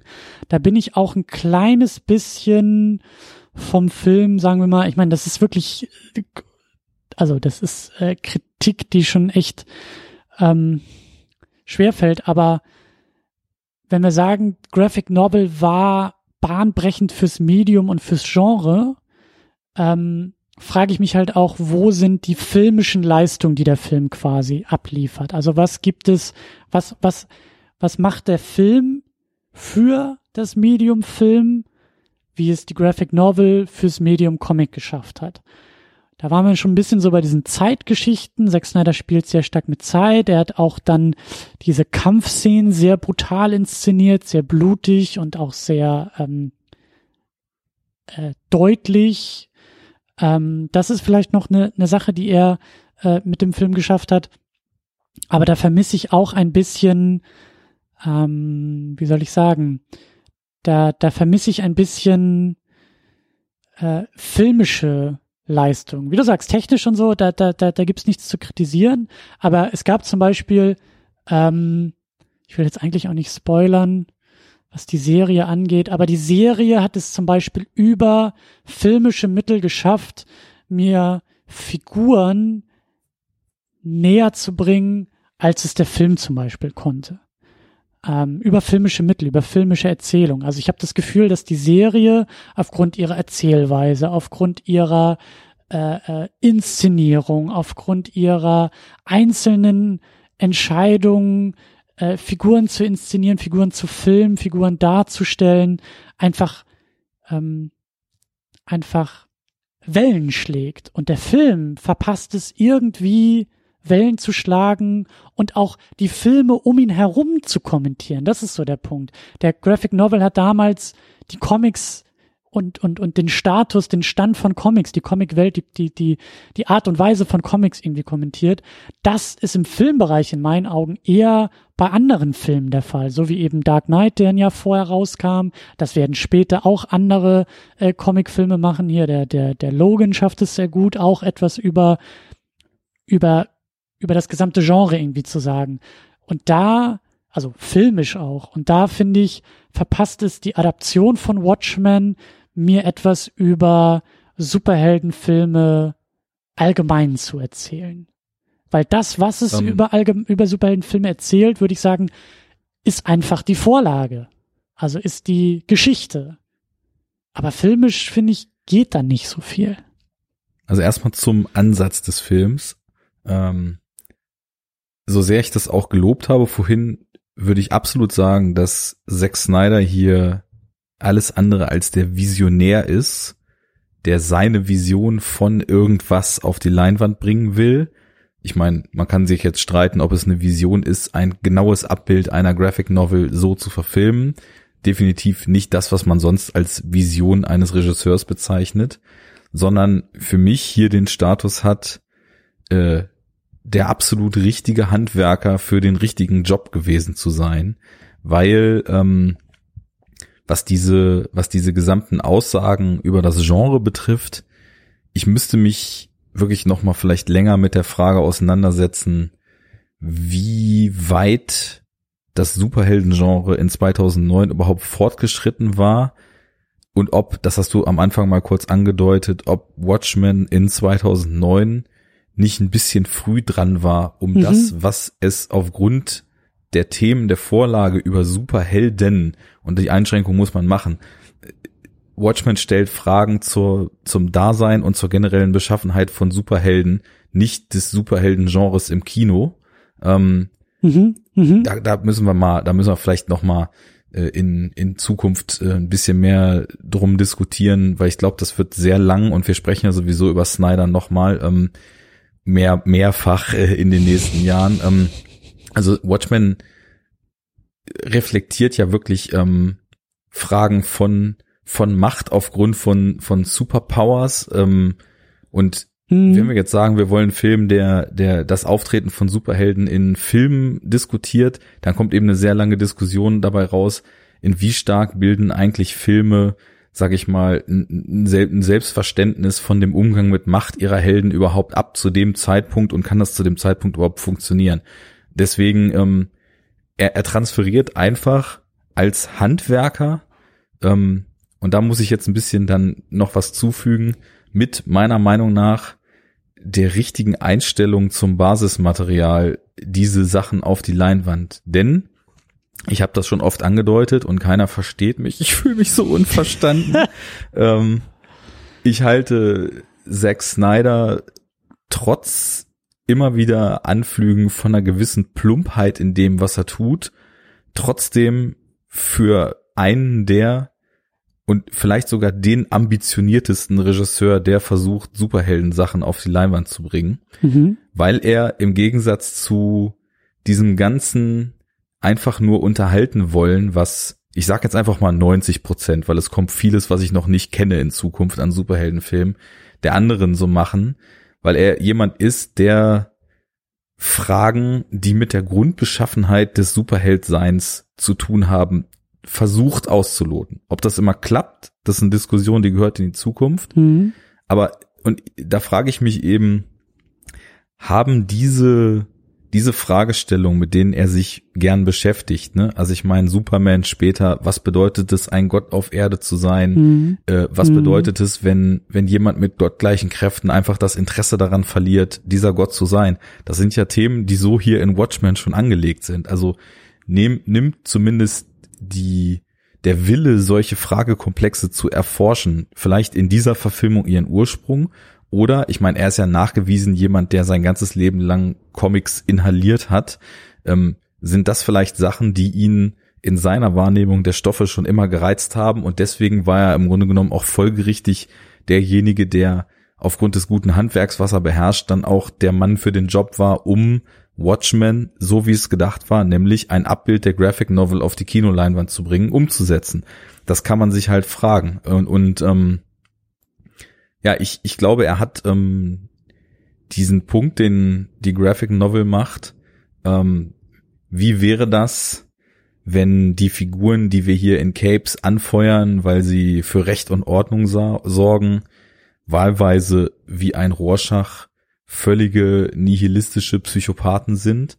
Oder, und das ist was, was finde ich eben Snyder dann doch als eigenen Beitrag in einigen Szenen ganz gut auf, aufgreift, oder eben Leute sind, die zwar relativ normal wirken, den du aber anmerkst in Szenen, wo sie dann Gewalt ausüben, die Snyder im Gegensatz zu vielen anderen Regisseuren dann auch klar als Gewalt zeigt, die doch plötzlich wirken, als ob sie da schon ein bisschen Spaß dran haben, die mhm. nicht einfach als notwendiges Übel die Goons in der dunklen Gasse vermöbeln, sondern die richtig aufblühen, die, die als Privatperson ohne ihr, ihr Outfit, ohne ihre Maske gar nicht mehr richtig funktionieren in allen Bereichen des Lebens, sondern mhm. die, die, die eben ja doch Befriedigung daraus ziehen, die nicht einfach nur einmal zuschlagen, um denjenigen auszunocken und von der Polizei auf, auflesen zu lassen, sondern die bewusst Arme brechen, Knie eintreten, äh, Münder einschlagen und so weiter. Und Snyder wird da oft vorgeworfen, dass er Gewalt krass ausschlachtet und dass das doch alles nicht notwendig sei. Aber ich finde gerade aufgrund des Punktes, den Watchmen machen möchte und diesen, diesen Fragen, die er lostreten will und diese, diesen Meta-Kommentar und diese Reflexion, die, er, die der Stoff sein will, ist das Ganze dem, dem Thema ziemlich förderlich, das so zu inszenieren. Es gibt zwar zwei, drei Szenen, gerade jetzt hier im Director's Cut, wo ich auch finde, dass er dann, und da, da kommt dann wieder diese gelegentliche Plumpheit rein, dann ein bisschen übers Ziel hinausschießt, aber von der Grundtendenz hier finde ich das nicht nur äh, passend, sondern regelrecht notwendig, da auch derber zu werden, um diesen Stoff zu inszenieren, um den Punkt zu machen, den der Stoff macht. Da sind wir jetzt auf der sehr feinfühligen Ebene. Da habe ich nämlich auch drüber nachgedacht. Ich habe ja auch so meine Probleme mit Zack Snyder als Typen die sich verstärkt über die späteren Jahre auch eher zeigen, über das, was er danach noch alles gemacht hat, über seine Entscheidung, Superman zu inszenieren, über seine Lesart von Superman, über seine spätere Lesart von Superman, Batman, Wonder Woman. Ähm, ähm, da werden wir ja auch noch uns, uns sehr äh, intensiv auseinandersetzen. Ich glaube, dass sich hier auch schon das als Potenzial noch zeigt, was er denn mit äh, Man of Steel und mit Batman wie Superman, äh, da traut er sich das dann explizit auszuformulieren, was er hier ein bisschen vielleicht auch noch, weil er sich so nah am Material orientiert und auch sagen kann, naja, wieso, das ist ja das Material, was ich hier verfilme. Ich glaube, dass ich glaube, und ich muss auch nochmal wieder zurück zu dem Watchmen Graphic Novel, also mit ein bisschen Einschränkung. Es stimmt ja, dass Alan Moore sehr kritisch sich mit den Vorlagen, mit dem Genre, mit Superhelden auseinandergesetzt hat. Ich glaube aber, dass dabei auch, also ich glaube, Alan Moore ist nicht nur oder ich glaube, Alan Moore ging es damit nicht nur zu sagen, guck mal, wie scheiße das alles ist und guck mal, wie schlimm das alles ist und guck mal, wie es, ähm, wie brutal und wie nihilistisch und wie, wie verwerflich und wie dunkel und düster das alles ist, wenn wir es mal komplett ausformulieren. Ich glaube, dass in der Vorlage auch so Dinge wie Hoffnung drin stecken. Auch so Dinge, also auch, auch Hymnen an die Menschheit, an die Menschlichkeit, dass so gewisse Momente, wir sollen uns zwar nicht diesen Helden in den Masken ähm, hingeben und die stehen nicht nur für äh, das Gute und sind nicht nur gute Menschen. Das stimmt zwar, aber ich glaube auch, dass zwischendurch, also es gibt diese Watchmen steckt Watchmen blickt mit einem düsteren und verzweifelten Blick auf die Menschen und auf die Menschheit, verzweifelt aber nicht komplett über die Menschen und die Menschheit, sondern sieht auch die Lösungsmöglichkeiten. Also zum Beispiel, also meine Lesart des Endes ist trotz aller Kritik, guck mal, die Menschheit ist sich selbst zum Feind geworden und kann, kann sich selbst, ist kurz davor, sich selbst in den Abgrund zu reißen. Also braucht es diese Gefahr von außen, die die Menschheit verbünden soll. Und nur durch das Austricksen an niedere Instinkte des Menschen ist der Mensch in der Lage, sich selbst zu retten. Gleichzeitig sehe ich da drin aber auch noch ganz kleine hoffnungsvolle Elemente, wie zum Beispiel ein Rorschach, der ein super Arschloch ist, alles andere als ein sympathischer Protagonist, mit dem man sich identifizieren will, aber der dann diese, diese, diese, diese, äh, also der das große Ganze opfern will, weil er an die Wahrheit glaubt. Das ist ja der Moment, warum er sich am Ende da selbst opfert.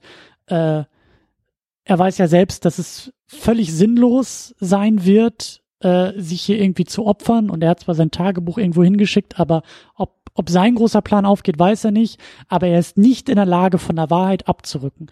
Das sehe ich zum Beispiel auch als etwas, irgendwo auch etwas Hoffnungsvolles, also als etwas Menschliches, als etwas Positives am Menschen, dass der Mensch so wahrheitsliebend, so wahrheitsnah, so wahrheitssuchend ist, dass er dafür in der Lage ist, sich selbst zu opfern. Das würde ich sagen, bringt so leicht, leichte Hoffnungsschimmer in dieses sehr, sehr düstere Szenario, was Watchmen irgendwie ist und sein will. Und da glaube ich zum Beispiel, dass, das ist nämlich den, auch der, der, der Punkt von Zack Snyder, sowas sieht Zack Snyder nicht. Zack Snyder ist dieser hoffnungslosen Komponente in Watchmen viel, viel näher als allen Elementen und Momenten in dieser Welt, in denen Hoffnungsschimmer möglich wären, die betont er aber in seinem Film nicht. Und jetzt sind wir das erste Mal wirklich beim Ying und Yang in der Superhero Unit angekommen. Denn da bist du nämlich die Novel und ich bin Zack Snyder. Weil ich nämlich, du bist der, der Superhelden oder Superheldenfilme liebt für ihre Hoffnung an das Gute. Mhm. Und ich bin der, der nihilistische Filme liegt aufgrund seiner Verzweiflung am Wesen der Menschheit. Mhm. Und insofern spielt Watchmen, wobei ich gar nicht äh, in Abrede stellen würde, äh, entgegen dem, was du gerade gesagt hast, ob er diese Momente nun versteht oder nicht, das Werk transzendiert den Macher ja auch gern mal, mhm. dass er diese Hoffnungsschimmer trotzdem auch einfach umsetzt, weil sie in der Vorlage da sind. Ja. Generell suhlt sich natürlich Snyder, wie er das später auch gern tut, im Nihilismus, im Zynismus dieser Welt und kostet das aus vollen Zügen aus.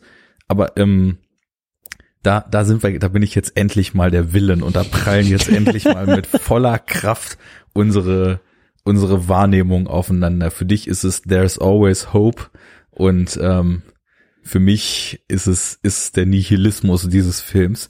Ähm, was ich was ich zu den Themen, die du gerade angesprochen hast, sagen muss, ist, dass für mich in beiden Varianten halt bei allem, was da passiert und bei diesen, bei diesen ähm, auch teilweise guten und positiven Aspekten, die hinten rausfallen, weil im Endeffekt ähm, sorgen sie ja trotzdem für Recht und Ordnung. Im Endeffekt äh, vereint äh, Ozymandias ja am Ende mhm. die Menschheit wieder miteinander. Aber im Ende ist es natürlich völlig klar, aber vorher hat man auch immer diese mitschwingende Frage, das Outcome ist das, was wir uns alle wünschen, aber heiligt der Zweck die Mittel? Und das ist so die große Frage des Films oder der, der Novel oder des Stoffes dann insgesamt. War es das wert? Kann man so weit gehen, um das zu erreichen? Und da hat man natürlich diese verschiedenen Blickrichtungen und verschiedenen Positionen drauf. Rorschach, der, wie du sagst, äh, never compromise, even in the face of the apocalypse, ähm, mhm. dann den, den Weg wählt, ähm, bevor er sich äh, kompromittieren lässt und, und von seiner, von seinem Kodex abweicht, lieber den Freitod zu wählen, der äh, das ganze System und eben, da muss man dann auch sagen, da ist dann Rorschach auch die Stimme, die Stimme von, von Menschen und, und Ansichten, die uns ja eher sehr unangenehm sind. Ähm, also ich meine, er hat im Endeffekt diese, diese rechte Forderung, Todesstrafe für Kinderschänder, das ist ja das, was aus ihm spricht, ne? Mhm. Aber ich finde halt, so wie der Stoff ist verpackt, stellt er halt zumindest Fragen, über die man sich Gedanken machen muss und er zeigt eben auch auf, dass das nicht einfach ist. Und da kommt eben auch diese harte und bittere und düstere Inszenierung von Zack Snyder ins Spiel, die einem das noch schwieriger macht, weil also du, du kannst dir ja wirklich die Frage stellen, da ist jetzt ein Typ, der entführt ein sechsjähriges Mädchen, zerhackt es und verfüttert es an seine Hunde. glaubt man da noch an Rechtsstaat? Glaubt man da noch daran, dass jedes Leben wertvoll ist und so ein Mensch rehabilitiert werden soll und nur die richtige psychologische Behandlung ist? Wie schnell ist man selber an dem Punkt, äh, wenn man so ein Extremszenario vorgeführt bekommt, dass man sagt, ähm, das ist es nicht den Penny wert, überhaupt irgendwie den Brief zu verschicken, der zur Gerichtsverhandlung einlädt. Das ist schon völlig richtig, wie Rorschach das macht, nämlich dem mit dem Beil in den Kopf zu hauen. Das einzige Problem dabei ist, dass der Typ nicht genug gelitten hat, bevor er gestorben ist. Also das, das sind für mich, ähm, das führt einen schon wirklich in moralische Dilemmata, die einen auch auf die Probe stellen, was so die zivilisatorischen Werte, in denen man sich gefestigt sieht, die dann eben Rorschach als das äh, die softe liberale Schwafelei ab, abstempelt. Ähm, da da würde ich dann sagen, äh, dass dass an dem Punkt das, was Snyder dem zufügen kann, nämlich aufgrund der Art, wie er inszeniert und der wie nun auch immer motivierten, schonungslosen Härte solcher Momente gerade diese Dilemmata dann noch stärker fühlbar macht, als das vielleicht mit einer sonst eher zurückgenommenen, eher weicheren und, und rücksichtsvolleren Hollywood-Inszenierung möglich wäre. Und ähnlich ist es auch mit dieser starken Gewalt, die die anderen Helden in den Kämpfen ausüben, ähm, mit dem plötzlich völlig, völligen Fehlen von Heroik, als Night Owl in der Bar dem Typen einfach das Gesicht einschlägt, weil sein Mentor umgebracht wurde mhm. und, und, und. Da bin ich aber auch, das ist halt schwer da mit dem Finger drauf zu zeigen, aber mir fehlt, es ist nicht viel, aber mir fehlt ein bisschen Ambivalenz dabei. Mir fehlt, weil du so schön gesagt hast, Zack Snyder ist der perfekte Mann für diesen unmöglichen Job. Das habe ich lange Zeit auch gedacht, bis ich dann jetzt diesen Film nochmal wieder gesehen habe und gemerkt habe, er ist es nur oberflächlich, weil er diese anderen Komponenten, diese andere Seite, diese hoffnungsvolle Sache Seite, bei der ich behaupte, die steckt auch in der Materie drin, die ist dann nicht in der Lage, gleichbedeutend zu betonen wie diese nihilistischen Komponenten.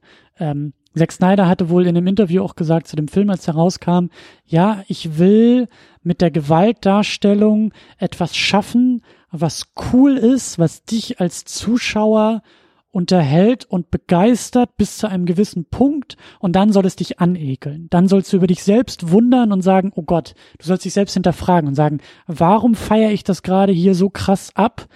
Äh, ich muss das doch eigentlich hinterfragen. Ich muss das doch eigentlich, ich muss mich selbst hinterfragen und meine eigenen ähm, Tendenzen, meine eigenen inneren äh, niederen Triebe hier irgendwie hinterfragen. Und wenn er das machen wollte, dann haben wir tatsächlich durch diese Aussage seine Contribution über äh, ein reines Abbilden der Novel heraus auch das Superhelden-Genre zu hinterfragen, gerade damit gefunden.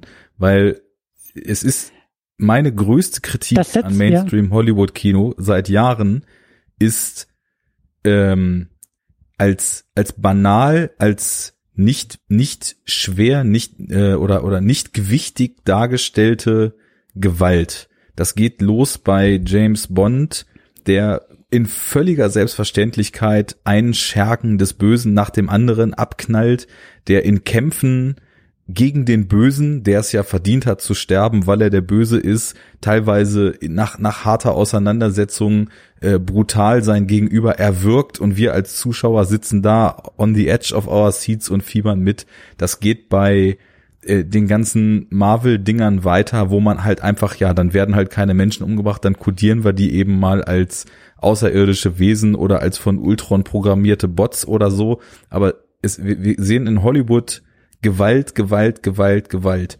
Und die tut nie weh, die geht nie ins Mark, die regt nie dazu an, sich zu fragen, was sehe ich hier eigentlich gerade und zu, zu raffen, dass man da gerade Gewalt sieht und äh, ist nach wie vor immer Mittel Nummer eins zur Konfliktlösung, was ja, und Filme funktionieren ja eben auch über, über die Menge, auch in gewisser Weise als Brainwashing. Wir gewöhnen uns einfach an die Sachen, die wir sehen. Hollywood ist nie von dem Status quo weggekommen, dass Gewalt, Kampf, Auseinandersetzung das mehr oder weniger einzige Mittel zur Konfliktlösung ist und das, das Popcorn-Publikum frisst den Filmemachern außer Hand und nimmt das als völlig normal. Wann fragst du dich denn mal, was du da siehst? ich hatte gestern eine schöne Diskussion mit einem Kumpel über Midsommer. Den habe ich leider eben, noch nicht gesehen. Der eben so die, ja, ich, ich werde jetzt auch da nicht groß was zu erzählen, einfach nur, es gibt ein paar Szenen, die wahlweise drastische Gewalt in, sage ich mal, etwas ungewöhnlicher Form oder die Folgen von drastischer Gewalt zeigt. Ne? Mhm. Und er ist halt jemand, der total Mainstream-Kino feiert, Marvel-Filme feiert, ähm, Hollywood total zugetan ist ähm, und kam überhaupt nicht klar mit der Art und Weise, wie äh, der Film Gewalt zeigt, mit dem Argument, es sei ja super verstörend und man käme gar nicht klar und am Ende würde man sich irgendwie mega schlecht fühlen und ähm, wie wäre das denn, wenn Filme, wenn Leute den Film sehen, die jetzt nicht emotional gefestigt sind und so weiter. Und dann kamen wir tatsächlich auf genau die Diskussion, die wir hier gerade führen, die, die moralische Grundsatzdiskussion, wie zeigt man denn richtig Gewalt in Filmen? Und ich vertrete halt die Position, dass ich es sehr, sehr kritisch durchleuchte und sehr, sehr schwierig finde, dass Gewalt immer einfach als so ein unterhaltsames Gimmick dargestellt ist und finde es dann eher richtig, dass man Gewalt sieht wie in jetzt den Oberlehrerfinger mal weggedacht Funny Games oder wie in Irreversibel oder wie in Midsommer oder wie es eben jetzt auch als Ebene hier eingeflochten ist. Da habe ich nur ein Problem mit. Du hast gesagt, ähm, Zack Snyder äh, oder ich weiß gar nicht mehr, wie du, wie du es formuliert hast, aber mein Eindruck ist, Zack Snyder wollte diese Wirkung. Bei mir zumindest hat er sie nicht erzielt. Ganz einfach deshalb, weil ich das Gefühl habe, oder anders gesagt, ich hinterfrage den Moment nicht. Das, was er ähm, bewirken will, passiert bei mir nicht. Ich bin nicht, ich werde nicht reingezogen in etwas und sage, oh, wie cool ist das denn, um dann in derselben Sekunde zu hinterfragen, boah, wie krass ist das? Also ich habe nicht den Eindruck, dass jemand inszeniert, der in der Lage ist, diesen Drahtseilakt zu, zu, zu vollbringen, sondern ich habe dann nur diesen plumpen Zack Snyder vor mir, bei dem es immer cool bleibt. Er will zwar diese Wirkung bei mir ähm, erzwingen, aber sie kommt nicht, weil er es nicht schafft, in der Inszenierung dieses Wechselding hinzukriegen. Es bleibt cool. Für mich ist es kodiert als, guck mal, wie geil das gerade ist. In der Inszenierung, in der Art und Weise der Inszenierung. Und dann kommen diese super brutalen Elemente mit rein, die für mich nicht einen Übergang darstellen, sondern die für mich immer noch in der Coolness bleiben. Und dann bin ich rausgeworfen und sag, Zack Snyder, was willst du damit? Was willst du damit? Ich glaube, also ich unterstelle ihm in der Wirkung dieser Szenen, dass er das alles für bare Münze nimmt, ernst nimmt und eben nicht eine Wechselwirkung bezwingen will, sondern selbst glaubt, guck mal, wie geil das ist. Guck mal, wie überbrutal das ist. Guck mal, wie geil das ist. Und eben nicht zu sagen, guck mal, wie verwerflich das hier eigentlich ist, was wir machen, sondern ich glaube, dass er selbst es unkritisch abfeiert. Und da haben wir ein Problem. Da da, da, da haben Zack Snyder und ich ein Problem, weil das, was er mit mir vorhat, nicht aufgeht. Und das war das, was ich am Anfang meinte. Ich weiß nicht, ob wir da schon auf Aufnahme waren, dass ich das Gefühl habe, ähm, dass viele Gedanken, die erst später zu Zack Snyder kamen, du vielleicht jetzt mit reinnimmst. Du sagtest, äh, vielleicht äh, haben die Gedanken aber auch da ihren Ursprung und das, das will ich jetzt gar nicht auf die Goldwaage legen. Mhm. Ähm, ich finde es einfach interessant, wie anscheinend, je nachdem, was man mit reinnimmt, und da meine ich jetzt nicht konkret deine Meinung zu Snyder, sondern alles, was man als Filmschauer mit in einen Film nimmt, beeinflusst ja, wie man diesen Film wahrnimmt. Und ich kannte die Aussage nicht. Und mhm. ich habe eben, als du sie gebracht hast, relativ schnell mal so ein paar Szenen nochmal vor dem inneren Auge ablaufen lassen. Und ähm, völlig unabhängig davon, wie er jetzt dazu steht, ich kann natürlich nur die Wirkung auf mich erstmal einstufen und habe gemerkt, das geht für mich teilweise schon auf. Also bestes Beispiel ist dieser Gassenkampf, wo wir wo wir eben erstmal, sag ich mal, eine cool choreografierte, cool gefilmte, mit diversen inszenatorischen Gimmicks versehene Fight-Sequenz haben. Und dann kommen da halt diese Spitzen, wo ich so, oh, denke. Mhm. Und wo so, wo so der, wo so der Normal-Kinogänger dann sagt, oh, musste das denn jetzt sein? Und ich mir denke, genau darin, dass der Normalkinogänger diese Frage stellen würde, ist die Daseinsberechtigung, weil da nämlich plötzlich ein Anecken durch Gewalt passiert. Mhm. Ähm, ich, ich, ich merke das nämlich immer, dass ähm, die Form von Gewalt, ähm, die wehtut, die Gewalt als das zeigt, was sie ist. Beispiel, ich habe zum Beispiel auch mal mit einem wenig filmaffinen Kumpel, den, keine Ahnung, Fehler kann man es wahrscheinlich nennen, begann, begangen ihn zu Only God Forgives von Nicholas Winding Reffen mit ins Kino zu schleppen. Und das war natürlich erstmal, was äh, normale Sehgewohnheiten betraf, jetzt nicht unbedingt so das, wo man irgendwie den Tatort-Gucker-Kumpel so mit reinnimmt. Mhm. Ne? Menschen mhm. tun nichts im Neonlicht und alles sind Symbolparabeln für Vergebung durch Gut und Böse und der kodierte Teufel läuft da durch und bla bla bla. Aber da gibt's halt ja auch so diese Szenen, wo Typen äh, so Gangster halt äh, richtig richtig fertig gemacht werden, ähm, irgendwelche Stricknadeln durch die Hände gerammt bekommen und so weiter und sich alles so in einem zusammenzieht. Aber genau das soll halt der Effekt sein. Und da habe ich dann eben auch gemerkt, wer er meinte, er käme ja mit solchen Gewaltspitzen einfach immer nicht klar. Wenn das so wäre wie bei Tarantino, dass es alles super lustig ist und überdreht und so, das könnte er ja gut ab. Aber wenn das so echt ist, das würde ja keinen Spaß machen.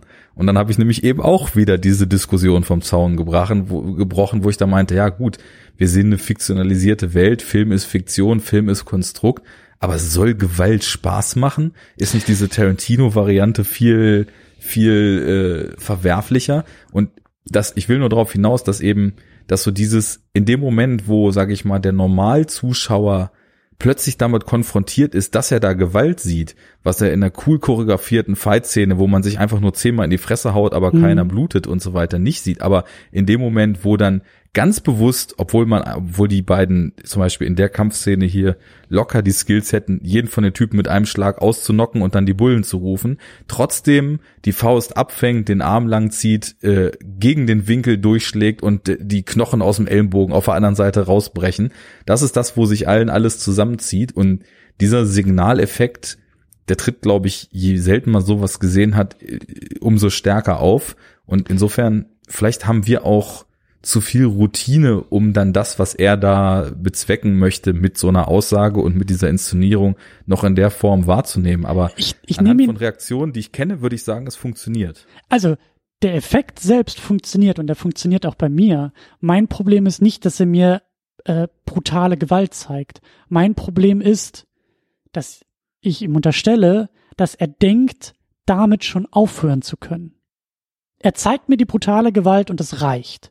Ich sitz aber da und sag mir, ja und was? Was, was, was machst du jetzt damit, Zack Snyder? Was machst du jetzt damit? Wie gehst du damit um?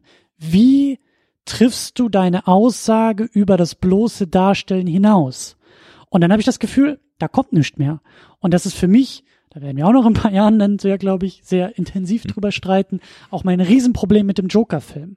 Der Joker-Film schmeißt mir Häppchen hin, die ich dann selber zu einem Gulasch formen muss, um mir dann selber eine Aussage daraus zu basteln, die irgendwas mit Gesellschaft, Gesellschaftskritik zu tun haben soll, aber halt selbst nicht in der Lage ist, diese Kritik zu formulieren.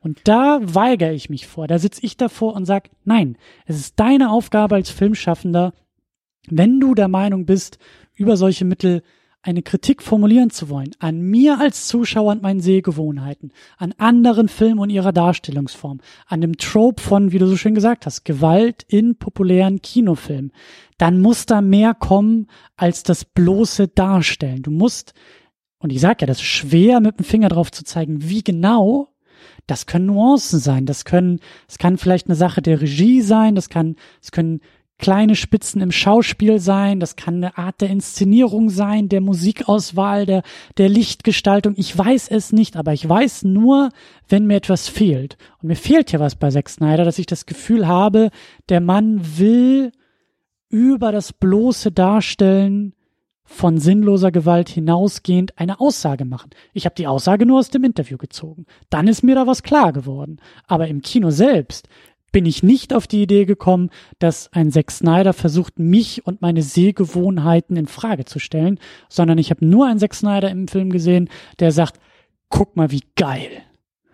Da habe ich mein Problem. Interessant, ne? Weil, wie gesagt, ich, ohne jetzt die Aussage zu kennen, habe ja vorhin einige Momente des Films quasi genau als Pro-Beispiel, dass sie das mit mir gemacht haben, dass ich jetzt nicht die Gewalt an sich, aber das Ausüben von Gewalt durch diese in Häkchen Heldenfiguren eben darüber mhm. kritisch beleuchtet gesehen habe in dem Film.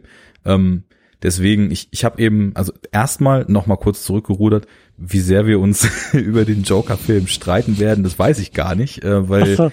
ich würde sagen, ich, ich, ich mag den mit Sicherheit, na, ich habe auch euren Podcast dazu gehört, ich mag den, glaube ich, schon noch deutlich mehr als du, weil ich äh, sehe schon da viele interessante Sachen drin, aber ich mag ihn auf jeden Fall deutlich weniger als äh, die 90 Prozent der Menschen, die den zum ultimativen Meisterwerk stilisieren und ähm, finde eben auch, dass dass man ganz stark merkt, dass eben die Themen, die drin sind, doch eben nur auf der Ebene eines Mainstream-Kinofilms verhandelt werden und viel zu viele Dinge auf einmal drin sind und mhm. äh, da eine Pathologisierung von Dingen passiert, die mir auch irgendwie nicht schmeckt. Ähm, ich finde, er erzählt eigentlich auf dem Maßstab, wo er, wo er gar nicht so viel erzählen sollte, nämlich eher auf so einem soziologischen Maßstab, ziemlich interessante Sachen, wie Massendynamiken sich heutzutage so an Symbolen festkrallen und äh, sich in blinden Hass verrennen mit äh, zu Liedern hoch, hochstilisierten äh,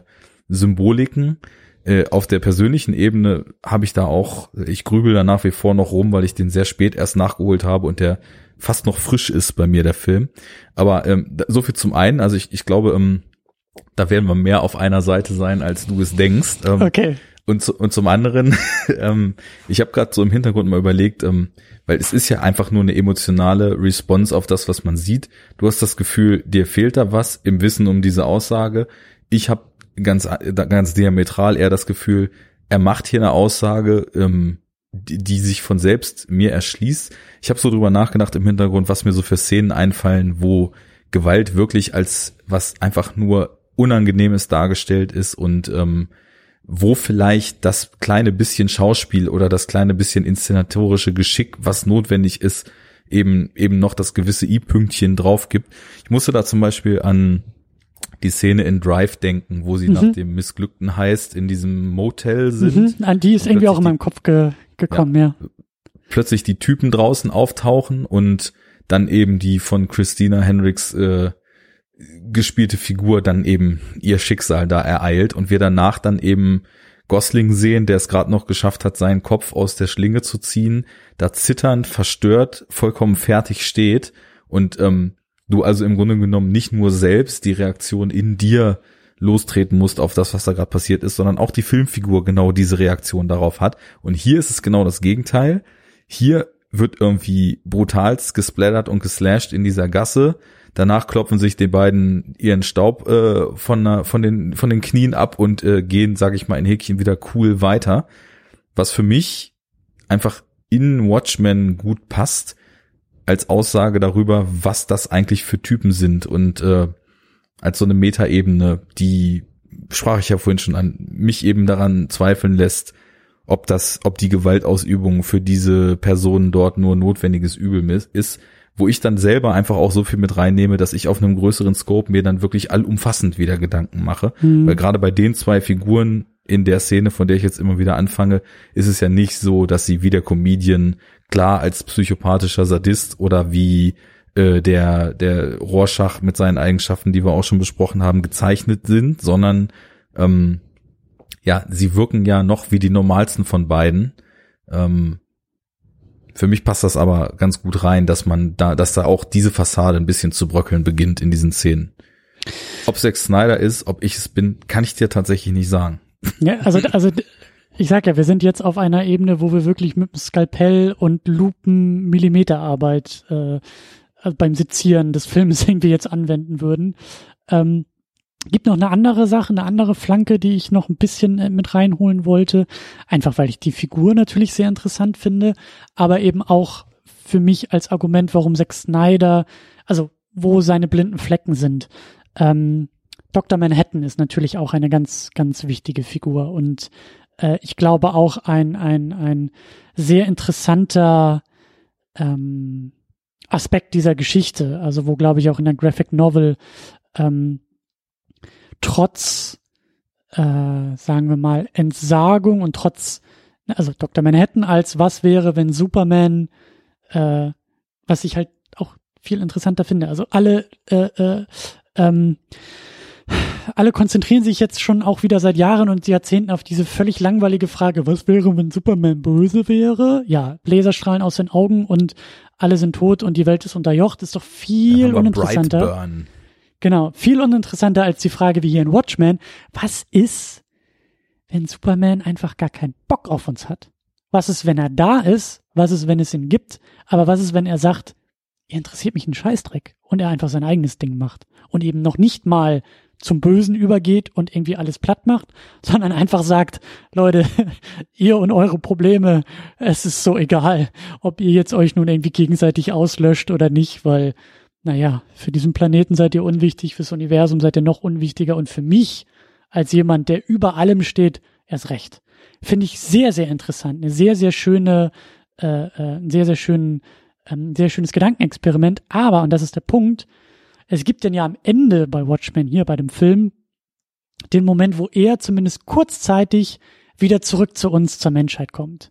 Und auch da über eine Person, über Silk Spectre, über in der, in dem Moment so dieser Lois Lane äh, äh, äh, Ersatz, über die Liebe, über die Person, in die er verliebt ist, verliebt war, irgendwie so etwas wie Liebe gespürt hat und über das Wunder des Lebens, das Wunder der menschlichen Liebe, die dann Leben hervorbringt. Das ist ja sein toller Monolog, den er da auf dem Mond oder Mars, glaube ich, irgendwie hält.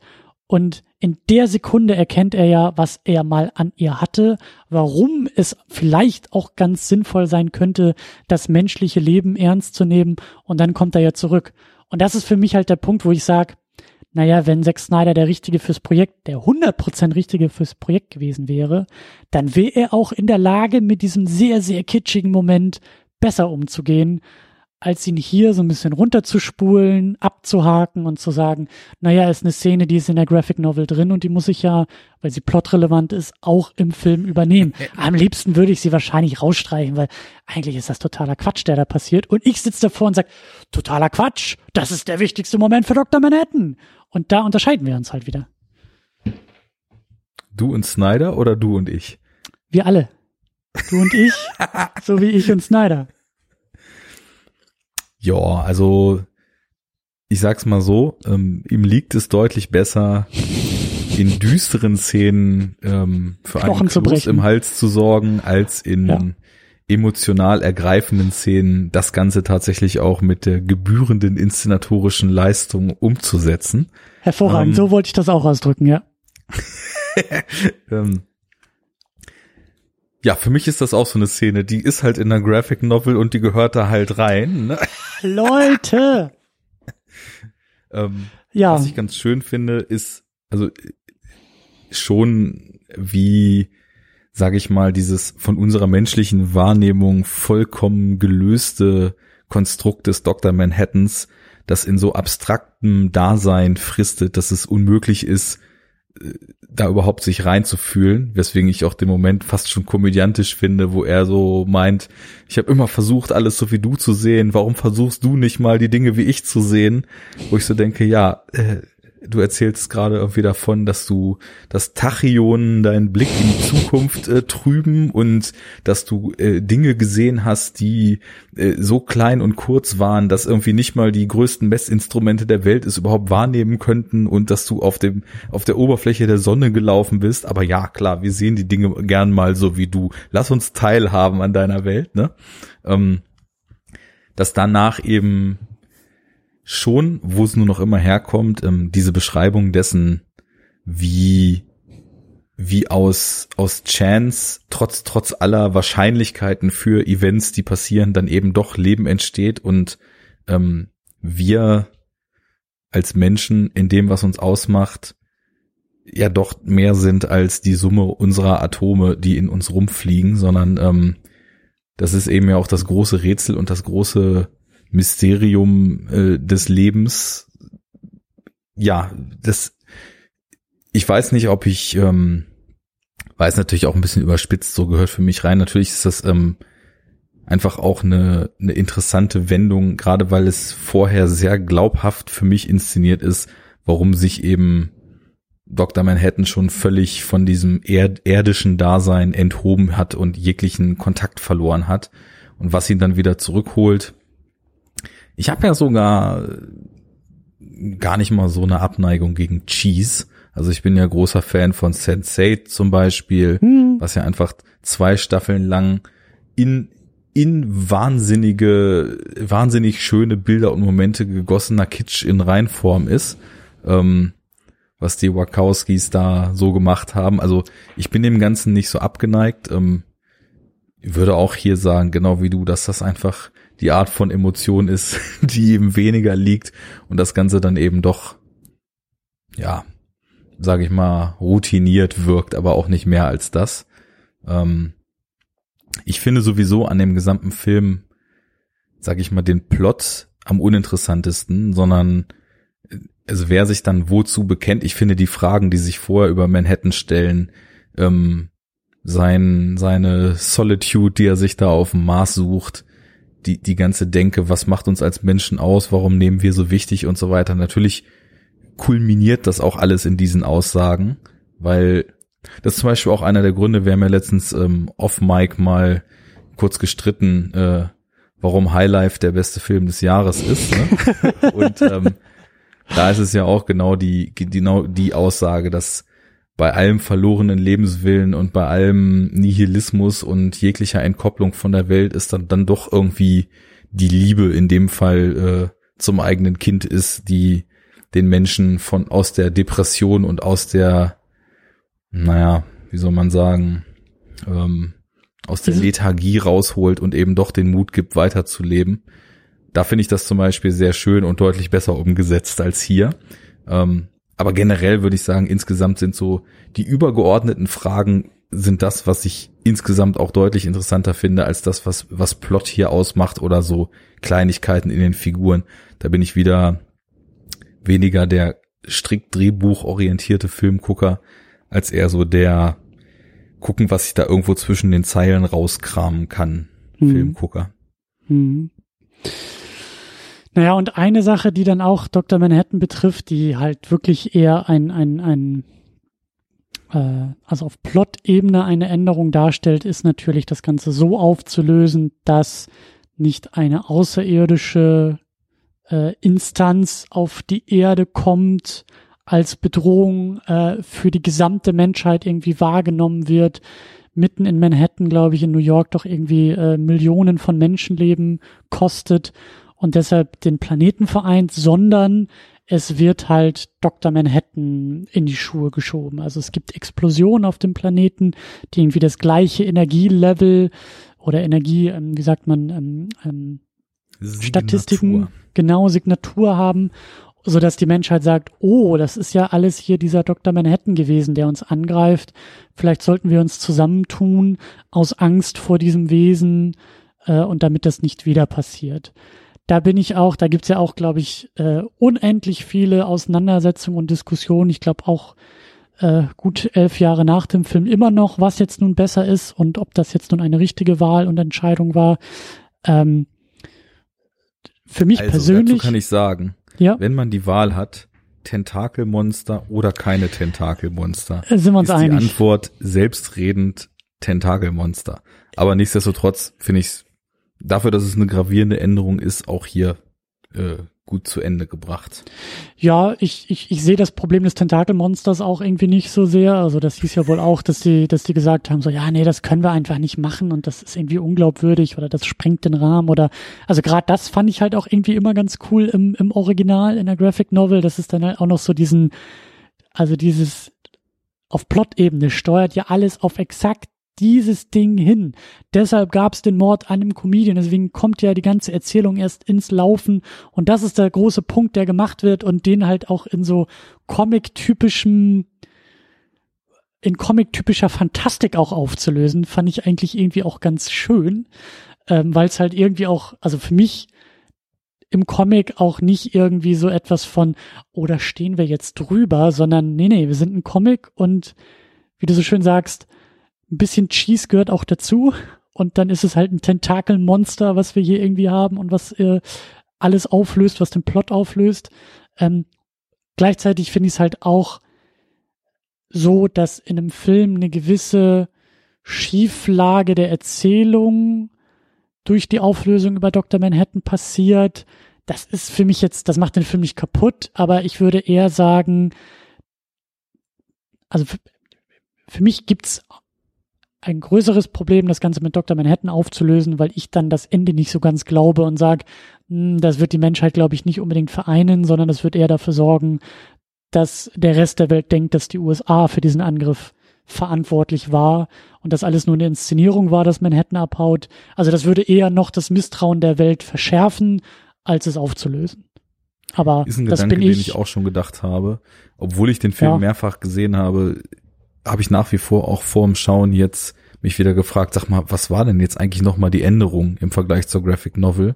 Hm. Weil es einfach weniger im Gedächtnis bleibt. Und ja, äh, bei all dem, also bei all dem Misstrauen gegenüber den Konfliktlösungsfähigkeiten der menschlichen Rasse im Vorfeld scheint das vielleicht nicht unbedingt die plausibelste der Optionen zu sein, aber sei es drum. Ähm, ich finde so die letzten finalen Character Beats und so weiter passen auch und äh, insofern geht das auch. Und was ich daran zumindest mag, also du hast ja jetzt gerade ne, ein bisschen mehr Comichaftigkeit gewünscht. Ich finde, die würde halt aus dem Film relativ stark rausfallen, denn obwohl wir hier einen Atommenschen haben, der sich seine Festung auf dem Mars baut und äh, all derart abgefahrenes Zeug, wirkt der Film trotzdem sehr erdisch und sehr bodenständig in dem, was er macht. Und da ist das einfach, das ist so ein ähnlicher Ton, wo die Tentakelmonster vielleicht noch ein anderer Ton wären. Hm. Insofern passt das für mich. Und um es auch in eine andere Richtung äh, äh, zu betrachten, ich find's, also was, was mir gefällt daran, ist, dass es halt für Dr. Manhattan, also für die Figur Dr. Manhattan nochmal ein größeres Gewicht hat. Es ist was anderes zu sagen, äh, dieser Plan, den Ozymandias hier durchführt, den verhindere ich nicht und ich nehme die Lüge auf mich und hau einfach ab.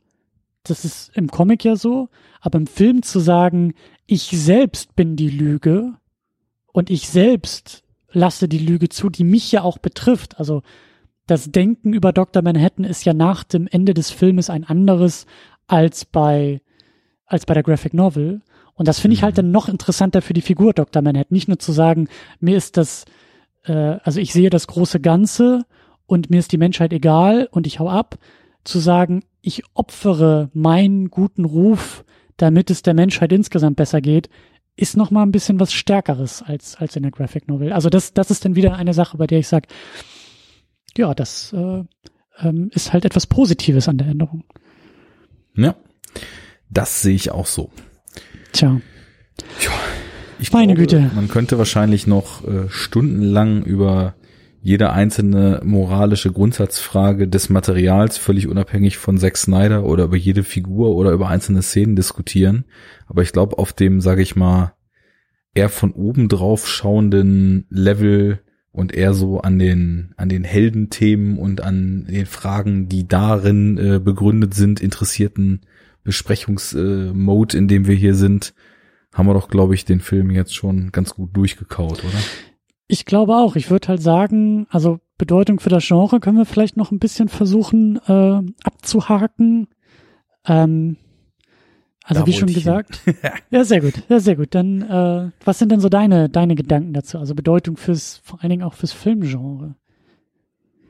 Für mich hochgradig relevant, weil wir einfach ähm, über dieses dieses Spiel mit Macht, dieses Hinterfragen der Möglichkeiten von Macht und eben auch viele Szenen, die wir noch so gar nicht angesprochen haben, ähm, die Instrumentalisierung dieser Macht für andere Zwecke, also die Vietnam-Szenen fallen mir da jetzt beispielsweise noch ein, Hm. wo Dr. Manhattan, der ja mehrfach einfach auch sich darüber darstellt, dass ihm so gewisse menschliche Dinge nachzuvollziehen immer mehr entgleitet und der dann da eben auch, wie zum Beispiel in Dark Knight Returns eben auch Superman Hm. äh, zur totalen Regierungsmarionette wird und da auch einfach Morde über Morde begeht.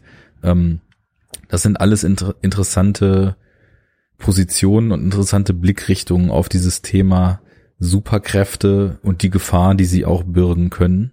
Ähm, ja, generell auch das Thema, was wir auch noch gar nicht so richtig angesprochen hatten in der Diskussion. Wie gesagt, wir könnten Stunden weiterreden. Ähm, wie funktioniert eigentlich eine Welt, die Superhelden verbietet und Superhelden gar nicht mehr Hm, braucht? Oh ja, stimmt, Ähm, ja, klar.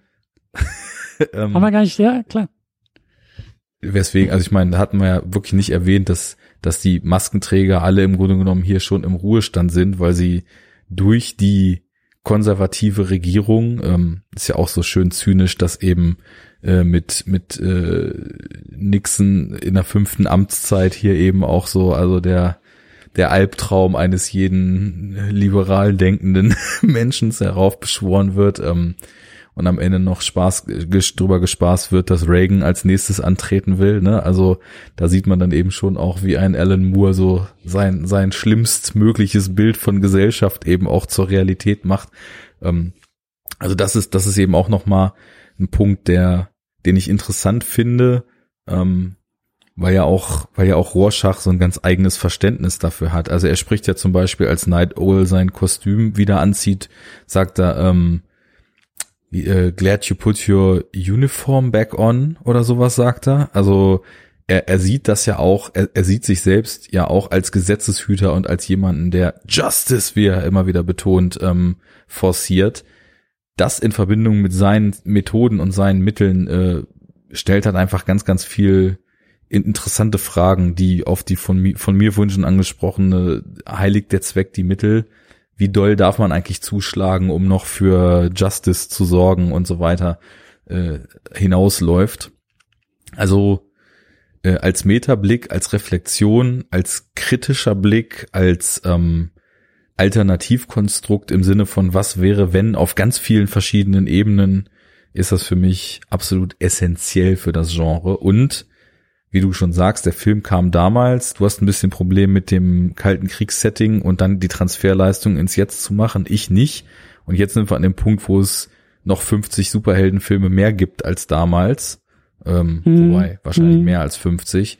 Und äh, deswegen diese, diese kritischen Gedanken mit der Kenntnis der ganzen folgenden Filme auch nochmal an, ähm, an Gewicht gewinnen. Also ich bin da äh, nach wie vor an dem Punkt, ein essentieller Vertreter des Genres für mich. Ja, ich glaube, ich habe irgendwie das Bedürfnis, das so ein bisschen einschränken zu wollen. Also du hast vollkommen recht. Also die Ideen, die da anklingen und was verhandelt wird und was eben auch aus der Graphic Novel kommt, ist wirklich enorm. Ich hoffe, dass wir das in späteren Ausgaben, also ich, ich habe ein bisschen Angst, dass wir Watchmen, vielleicht haben wir den Vorteil, weil du ihn so gerne magst, dass wir, dass wir, dass wir Watchmen zu schnell vergessen. Ich habe nämlich das Gefühl, dass der hätte eigentlich größere Wellen auch für spätere Filme schlagen müssen. Ich habe das Gefühl, dass er, also dass die Themen, dass die, dass die Verhandlungen, dass vielleicht auch gewisse stilistische Dinge eher untergegangen sind und dass es halt zum Beispiel, äh, also dass sich das Genre dann eher an Dark Knight äh, orientiert hat, der irgendwie ein Jahr vorher rausgekommen ist oder ein halbes Jahr vorher oder dreiviertel Jahr vor oder sowas. Also der halt, der Film steht ein bisschen zu sehr im Schatten von, von The Dark Knight. Ähm, Habe ich mich halt auch gefragt, ist der Film vielleicht auch zehn Jahre zu früh einfach rausgekommen? Also die Filmumsetzung, wie du sagst, das, das Superheldenkino hat die zehn Jahre danach einfach noch so viel mehr gebracht, so viel mehr. Also ich glaube, der Film würde auch als Kommentar zum Beispiel auf das MCU noch mal besser funktionieren. Also wenn er es schaffen würde, dieses den vorhandenen Status quo im Filmbereich, den wir jetzt haben und der ja nicht nur im Superhelden-Genre ein wichtiger ist, sondern der das gesamte Blockbuster-Kino, gesamt Hollywood, gesamt äh, Popcorn-Kino-Entertainment irgendwie äh, nach 2008 so geprägt hat. Also da wäre jetzt so ein Watchmen im Filmbereich, im Kinobereich als Spitze auf diese Filme, glaube ich, nochmal interessanter, brisanter, in gewisser Weise, in gewisser Weise ähnlich wie der Joker, der das eher geschafft hat im Jahr 2019 eine Gegenbewegung auch aufzumachen zu dem Kino, zu dem vorherrschenden Kino. Und ich glaube, dass, dass Watchmen da irgendwie auch ein schräges Schicksal erlitten hat. Weil eigentlich müsste der auch, eigentlich, eigentlich hätten wir nach dieser Ausgabe hätten wir bei jeder zweiten späteren äh, Ausgabe irgendwie wieder über Watchmen reden müssen. Ich bin gespannt, ob wir das überhaupt tun werden oder oder nicht. Ich befürchte das nämlich ich find nicht. Das, ja, ich finde das ja sehr tragisch, dass der im Grunde genommen gefloppt ist, in der Nachbetrachtung auch total untergegangen ist und frage mich mhm. auch seitdem, woran es gelegen hat. Ich meine, durch Dark Knight waren die Weichen erstmal auf mhm. Jahre in Richtung Hyperrealismus gestellt, wo also auch selbst anfangs ähm, ähm, ja, dass das MCU noch nicht so richtig gegen ankam und erst zwei, drei Jahre später dann auch wieder mit abgefahrenen kosmischen Konstrukten und so weiter sich durchgesetzt hat, im Grunde genommen erst 2012 mit dem nächsten Avengers. Mhm. Ähm, ich glaube, Superhelden-Kino ist etwas für die Massen. Das sehen wir ja in den letzten zehn Jahren absolut. Watchmen ist absolut kein Film für die Massen. Ähm, das Superhelden-Kino macht äh, mittlerweile vieles innerhalb eines eigenen Regelwerkes, innerhalb von Tropes. Ähm, auch damals vielleicht schon. Ähm, die Zeit war vielleicht wirklich noch nicht bereit für einen Film, der diese Tropes hinterfragt oder der weitergeht als Tropes zu hinterfragen, sondern der das gesamte Konstrukt Superhelden hinterfragt. Und ähm, ich meine, im Grunde genommen ist er tatsächlich in, in dem gesamten Ansatz ist er dem Joker-Film sehr ähnlich. Beide zeigen keine schillernde Welt, keine cleane Welt, sondern eine dreckige, dampfende, verregnete Welt. Beide zeigen kaputte Psychen, nicht äh, heroische Psychen. Beide wählen so einen ähnlichen Ansatz. Ich könnte mir tatsächlich vorstellen, dass nach Dark Knight, obwohl ich den Film jetzt als relativ bodenständig bezeichnet habe, selbst sowas wie ein Rorschach, dem eben ständig auf seinem Face äh, neue Formen entstehen, ohne dass erklärt wird, wie sowas eigentlich funktioniert mhm. und und ein Dr. Manhattan, der ein Atommensch ist und zwischenzeitlich auf dem Mars fliegt, den Leuten zu abgefahren waren, weil wir durch Dark Knight wirklich erstmal in eine, in eine Richtung gekommen sind, und auch Iron Man und so weiter in der Zeit, das waren halt Helden, das äh, Iron Man war reine Science Fiction, der Anzug, das war alles quasi durch Science erklärt. Dark Knight war eher ein Thriller als ein Superheldenfilm, nur dass einer davon Cape und der andere grüne Haare hatte. Mhm. Ähm, ich glaube wirklich, also zum einen widersetzt er sich in seinem ganzen Ansatz den Mainstream-Gewohnheiten. Er ist düster, er ist, er ist kalt, er ist brutal, er ist verregnet, äh, er ist eher Film noir als äh, Action-Comedy. Und auf der anderen Seite war vielleicht auch die Zeit eben noch nicht reif, beziehungsweise das, was man sehen wollte, hatte sich mit so einem lauten Paukenschlag so extrem verändert, dass viele Filme in den nächsten Jahren, glaube ich, nicht die Chance bekommen haben, die sie hätten bekommen sollen. Ich habe das Gefühl, dass der Film entweder äh, 20 Jahre zu spät oder 10 Jahre zu früh kam. Irgendwie schon, ja. Irgendwie, ja. Aber also nicht falsch verstehen, natürlich hat er auch eine wahnsinnige Bedeutung für das Genre. Natürlich ist das, was da erzählt und verhandelt wird, ähm, auch in diesem größeren Kanon, den wir hier versuchen aufzustellen, äh, enorm wichtig und enorm äh, äh, relevant. Ähm, ich frage mich halt, wie äh, wirkungs voll für spätere Zeiten das vielleicht auch irgendwie ist und ähm, ob es da, ob es da, ob wir da vielleicht noch mal irgendwie mit anderen Filmen, vielleicht wenn wir über Logan sprechen, dass wir sagen, ach guck mal, wie der schafft, irgendwie größere Wellen zu schlagen mit ähnlichen Ideen. Oder wenn wir über den Joker sprechen, ähm, dass der eher Wellen schlägt über ähnliche Ideen, die wir vielleicht schon äh, in Ansätzen bei Watchmen irgendwie gesehen haben. Das könnte ich mir gut vorstellen. Das wäre halt eher so ein, guck mal, wie, wie der, wie hier aufgeht, was Watchmen versucht hat oder wie hier äh, äh, gemacht wird, was Watchmen hätte versuchen können oder wie dieser Film filmhistorisch relevant ist, wie es Watchmen hätte werden müssen oder irgendwie sowas. Das, weißt du, das ist so irgendwas, irgendwas irgendwie, irgendwie so verpasste, irgendwas Verpasstes hat, hat der Film. Trotz ja. aller äh, Relevanz und der Inhalte, so, ja. Gut, Aber- ich, ich glaube, ich sehe es nicht so, aber das ist doch wunderschön, dass man da auch äh, bei einem Film, wo ich im Vorfeld nicht gedacht hätte, dass man da auf solchen Ebenen so auseinanderliegt, so auseinanderliegt. Ähm, ich werde mir mal die Serie anschauen jetzt, dass ich mal Große weiß, Empfehlung. wovon- Große. Empfehlung. Ja. Ja, ist Unbedingt. auch, ist auch weit oben. Ich habe also die letzten zwei Jahre fast kein ernsthaftes Seriengucken mehr betrieben. Also ich habe mir immer die neue Folge oder neue Staffel Better Call Saul angeguckt und ansonsten eigentlich wirklich nur so kurze, knackige Comedy-Serien, die man einfach für so einen leichten Love ohne Gehalt nebenbei mal anmacht, äh, geschaut und geschaut ist dann da eben auch äh, relativ, also irgendwas, was halt so nebenbei mal laufen kann, um mal ein bisschen zu grinsen.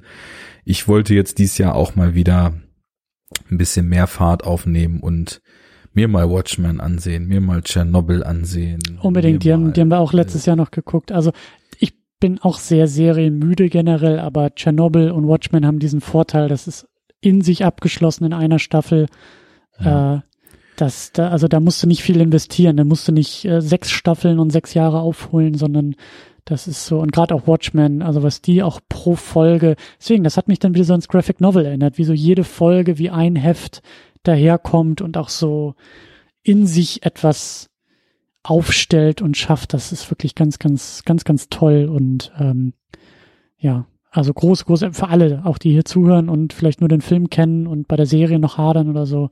Ich äh, bin da sehr, sehr angetan von dem, was da in der Serie auch gemacht wurde. Super.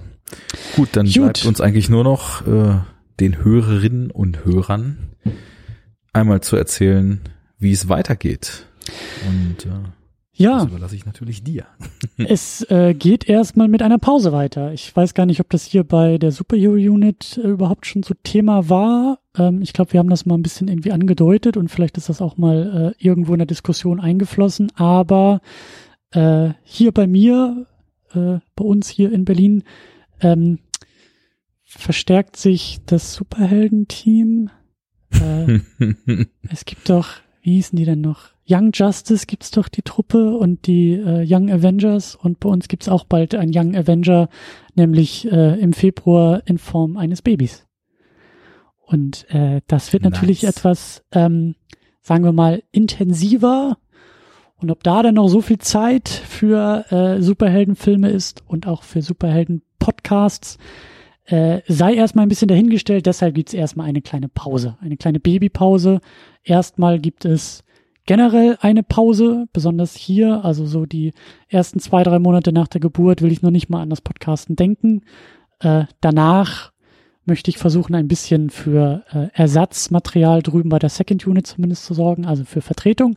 Aber so grob ist die Idee, dass die Superhero Unit dann im Laufe des Jahres, vielleicht so gegen Herbst, aus der Pause zurückkommt und dass wir dann äh, mit dem Kanon und auch mit dem Fahrplan, den wir uns ja mal aufgestellt haben, dann weitermachen. Das kann sich vielleicht ein bisschen nach hinten verschieben. Man weiß ja auch gar nicht, wie äh, dieser Nachwuchs dann auch so drauf ist und wie es sich dann mit Nachwuchs zusammenlebt. Deshalb ist erstmal der Plan ein bisschen gröber formuliert, aber grundsätzlich äh, steht fest, dass wir weitermachen und weitermachen wollen und äh, wird nur ein bisschen, äh, ja, die, die Frage ist nur, wann, wann das passiert und äh, Es wird dazu kommen. Das steht Genau. fest.